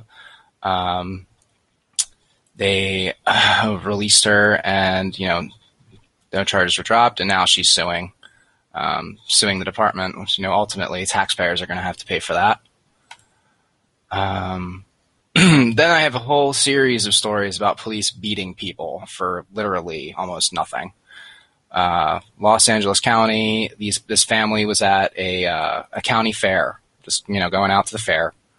And um, this, uh, this kid who was just filming the police got, you know, um, approached, and then, you know, they beat him. Um, somebody else started videotaping uh, once this went on, and you can see in the video clearly this kid is like sixteen years old, I think. Um, he was not doing, you know, anything wrong, and they just, you know, slammed. He's he's literally standing kind of like defiant, um, and uh, just like standing, put his chin out, and the cop just like winds back and slams him in the face once, slams him in the face twice, slams him in the face a third time. And this kid just, like, you know, stumbles back and goes down on the ground. Um, somebody else recorded the video, uh, recorded video when that, that happened. Um, and then there's another story about a cop smashing a woman's phone and punching her in the face. And he was charged, but all the charges of him against him were dropped. And his attorney was quoted as saying, "It's a great day for justice. That justice was served." um, basically what happened here was that um, this uh, officer uh, in Pennsylvania, it's my home state, um, pulled this woman over um, for not signaling before turning into a parking spot. Um, which is not something that a lot of people do anyway, but there was a surveillance video that found that she did, in fact, signal when she was pulling into the parking spot. Um, the cop then, you know, goes up to her and, you know, uh, says something about how her plates don't match the car that she's driving, you know, saying that the vehicle comes back as a Mitsubishi, but you're driving a Honda. Um, when in fact they were in a Mitsubishi Mirage. Um, the, uh, The woman got out of the car, you know, went around the front of the car, showed him the, like the Mitsubishi single, um, didn't really register with him. And, you know, she had, when she realized this was going downhill, she pulled out her phone and started video, to, you know, recording what was going on. Um, officer grabbed the phone out of her hand, smashed it on the ground, um, and then punched her in the face for no reason. He also lied and said that she had punched him first. Um, but again, video came out and showed that, you know, she was telling the truth. Um, so basically, everything that this officer had said about this woman was a lie, from, you know, why he started interacting with them to why he pulled her out of the vehicle to, you know, why it re- resulted in a physical altercation. And, you know, this woman, uh, let's see, she was she spent three days in jail. She was charged with assault, harassment, resisting arrest. Um The boyfriend who was in the car with her was charged with disorderly conduct and, res- and resisting arrest, even though the video shows that he doesn't basically, he doesn't do anything. He doesn't even get out of the car. Um, so it's just unbelievable. Uh, this guy gets totally, you know, gets off scot-free um, mm-hmm. after brutally beating a woman for, for literally nothing. She did nothing wrong. Um Let's see, there's a story about an innocent Muslim woman in Chicago who was tackled, kicked, and strip-searched by cops for running to her train. Um, this was uh, this actually happened last year, um, but the uh, the trial was just the, the verdict. The trial came out recently, um, and of course she was um, she was uh, dismissed. The charges were all dismissed. Um, she had she was wearing a hijab, so you know she's wearing the. the head covering, and she was running to her train. You know, she was late trying to make a train, and um, the cops, you know, tried to hail her, yelling at her to stop. Um, there's video of the incident as well. Um, she doesn't stop. So then they, they grab her uh, violently, hold her back, um, pull her aside, and then, you know, pull off her hijab, you know, searching her. I guess they, I don't know, because she's Muslim, she must be carrying a bomb or something. Um, they strip search her, you know, like on the platform, basically, um, which, you know, anybody who's familiar with Islam, this is like one of the most like huge violations to this poor woman's religion, um, you know, being naked in public. They cover up everything, uh, even their face. So to do this to them, it's it's basically torture. I mean, it's torture to anybody, but to, to somebody who's um, who's Muslim, it's even it's even worse. Um. And then they were just asking her all kinds of weird questions, you know, why she's wearing clothes that cover her body. Like, they don't get it, I guess. I don't know. She was strip search videographed. Yeah, strip search videographed. At the same time, men were allowed to see her naked. It's the ultimate horror that you can do to a Muslim woman, uh, said one of the local uh, Muslim community leaders. Um, there was no accountability. I'm pretty sure um, most Christian women wouldn't be happy about uh, being stripped naked in public either. It's exactly. I mean, it's just like these police just view people like like animals. You know, they can come up, they can treat you any way they want, and, you know, release you back into the wild, and they face no repercussions whatsoever. Um, there's another story here about uh, a man in Lawrence, Massachusetts. Um, he was asking um, an officer um, who was uh, had a vehicle stopped. Um Guy pulled out his camera and asked the, the cop for his name and badge number, which in America, it's something you can do. You can always ask a police officer for their name and badge number, and they are supposed to give it automatically one hundred percent of the time. Um, and in this case, they, uh, they, they brutally assault the guy. Um, there was another guy that they had beaten. Apparently they were this guy was, you know, videotaping another a traffic stop that he had come upon, and you know, when he asks these guys for I D, um, that's when they jump him. So it's just unbelievable. Incident began when uh, this guy, uh, his last name Cepeda, pulled into a parking lot of a local pizzeria as a police van pulled into the lot behind him with its lights on. Uh, prior to police exiting their vehicle, Cepeda began recording the encounter, um, with all but the end of the interaction being captured by him. Another individual captured the portion um, that he was unable to record. Um, so it just shows that, you know, this guy is trying to get this guy Cepeda was trying to get him, the officer to identify himself, um, and the cop, you know, basically ignores him. Um, He hands his license plate to the police officer, or his license to the police officer, um, and you know both men, you know, kind of reissued you know their demands to, uh, to to ask for their name and badge number. Um, they asked for you know to speak to a supervisor, um, and it's just unreal. This guy smashes the dude's phone, um, pulls somebody, pulls him out of the vehicle, slams him to the ground. Guy's not resisting. Um, Finally, the paramedics showed up, and the guy was taken to the hospital. Um, it's just unreal how many of these stories there are. Uh, there's there's another one here. Um, crazed cop accuses innocent woman of stealing her own car. Oh, that's that's the one. Yeah, that was the one I read earlier. Yeah, it's just unbelievable.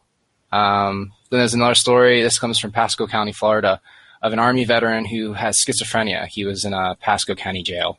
And they, you know, he was having like a, an episode. He was screaming crazy things. He was naked in his cell.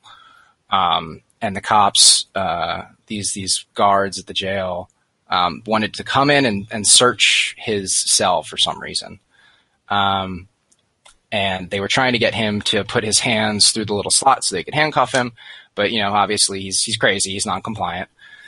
So they pull out a twelve gauge shotgun, which was loaded with a, a Nova round, which is a explosive concussive round designed to – it's like a flashbang, basically. You shoot it to kind of serve as a distraction. You're not supposed to shoot it at people or animals.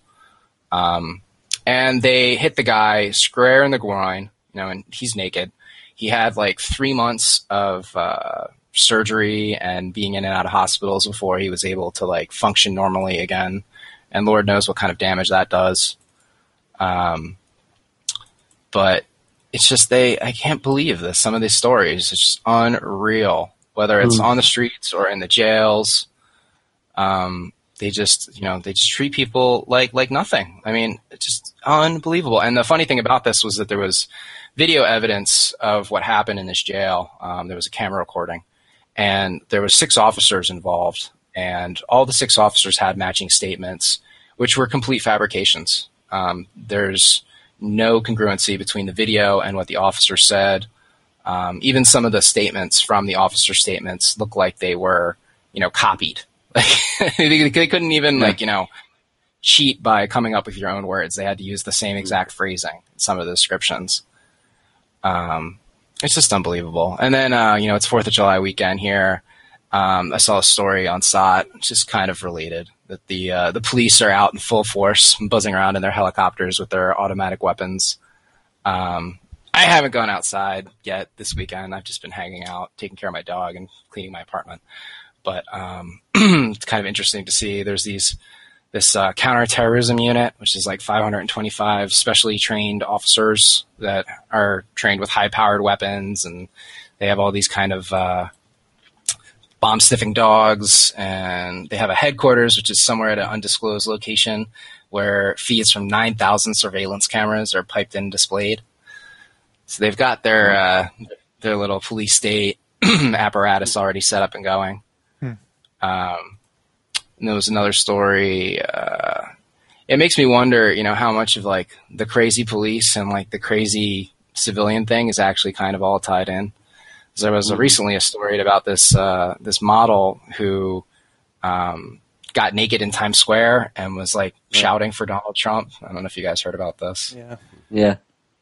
But it just seems to be there's this, people getting naked and doing crazy is like a thing. I don't know what's happening. yeah, it's not good. Whatever happened, whatever happened. Uh, well, you know what? It made me think about. I was thinking about this. Uh, there was another story on site about this huge aurora on the top of Jupiter. Yeah, that was crazy. That, that picture, but it looks really. And then the sun has also been super quiet. There's no sunspots. There's all this weird electrical stuff happening in the solar system, and it's just, it, I, you know, I can't, you know, tie it together, but it's just all that's happening at the same time, and you can't, you know, coincidence? Maybe? I don't know. Yeah. All right. All right. Well. well Well, Brent, stay on the line first of all, but uh, sure. Yeah, thanks for thanks for that roundup. And uh-huh. you know, as usual, uh, geez, you know, it's the kind of stuff you wish you wouldn't hear and it wouldn't happen, but yeah. but we have to. There it is. So right. um, I think we'll I think we'll end it there. We went a bit over for today, but that's just because we had a lot to say. In fact, we didn't get to everything. Um, there's just one story that we didn't get to. I'll just give the. The, the name of the article on S O T. It's the best of the web right now. Um, I just recommend reading um, the article by Alexander Mercouris. Italy, France, Germany, Europe's anti-Russian sanctions appear to be coming to an end. Just a little update on um, the the um, the European position. Seems to be slightly changing on Russian Russian sanctions, even though they've been extended at least to the end of twenty sixteen. But uh, check that out for more. We run st- we've got even more stories on S O T, and I think we'll end it there. So thanks, everyone, for listening. Thanks for, to Stephen for calling in. Thanks to Brent for the S O T Roundup. And thanks, guys. Neil, Joe, Ilan. Right. No problem. Thanks, guys. Yeah, and we'll we'll see you all next week with another show. Hopefully. Well, we might be doing an, in- an interview, but um, we'll just let you know a few days before uh, before we go live. So everyone, take care. Thanks, everyone. Take care. Have a good evening. Bye-bye.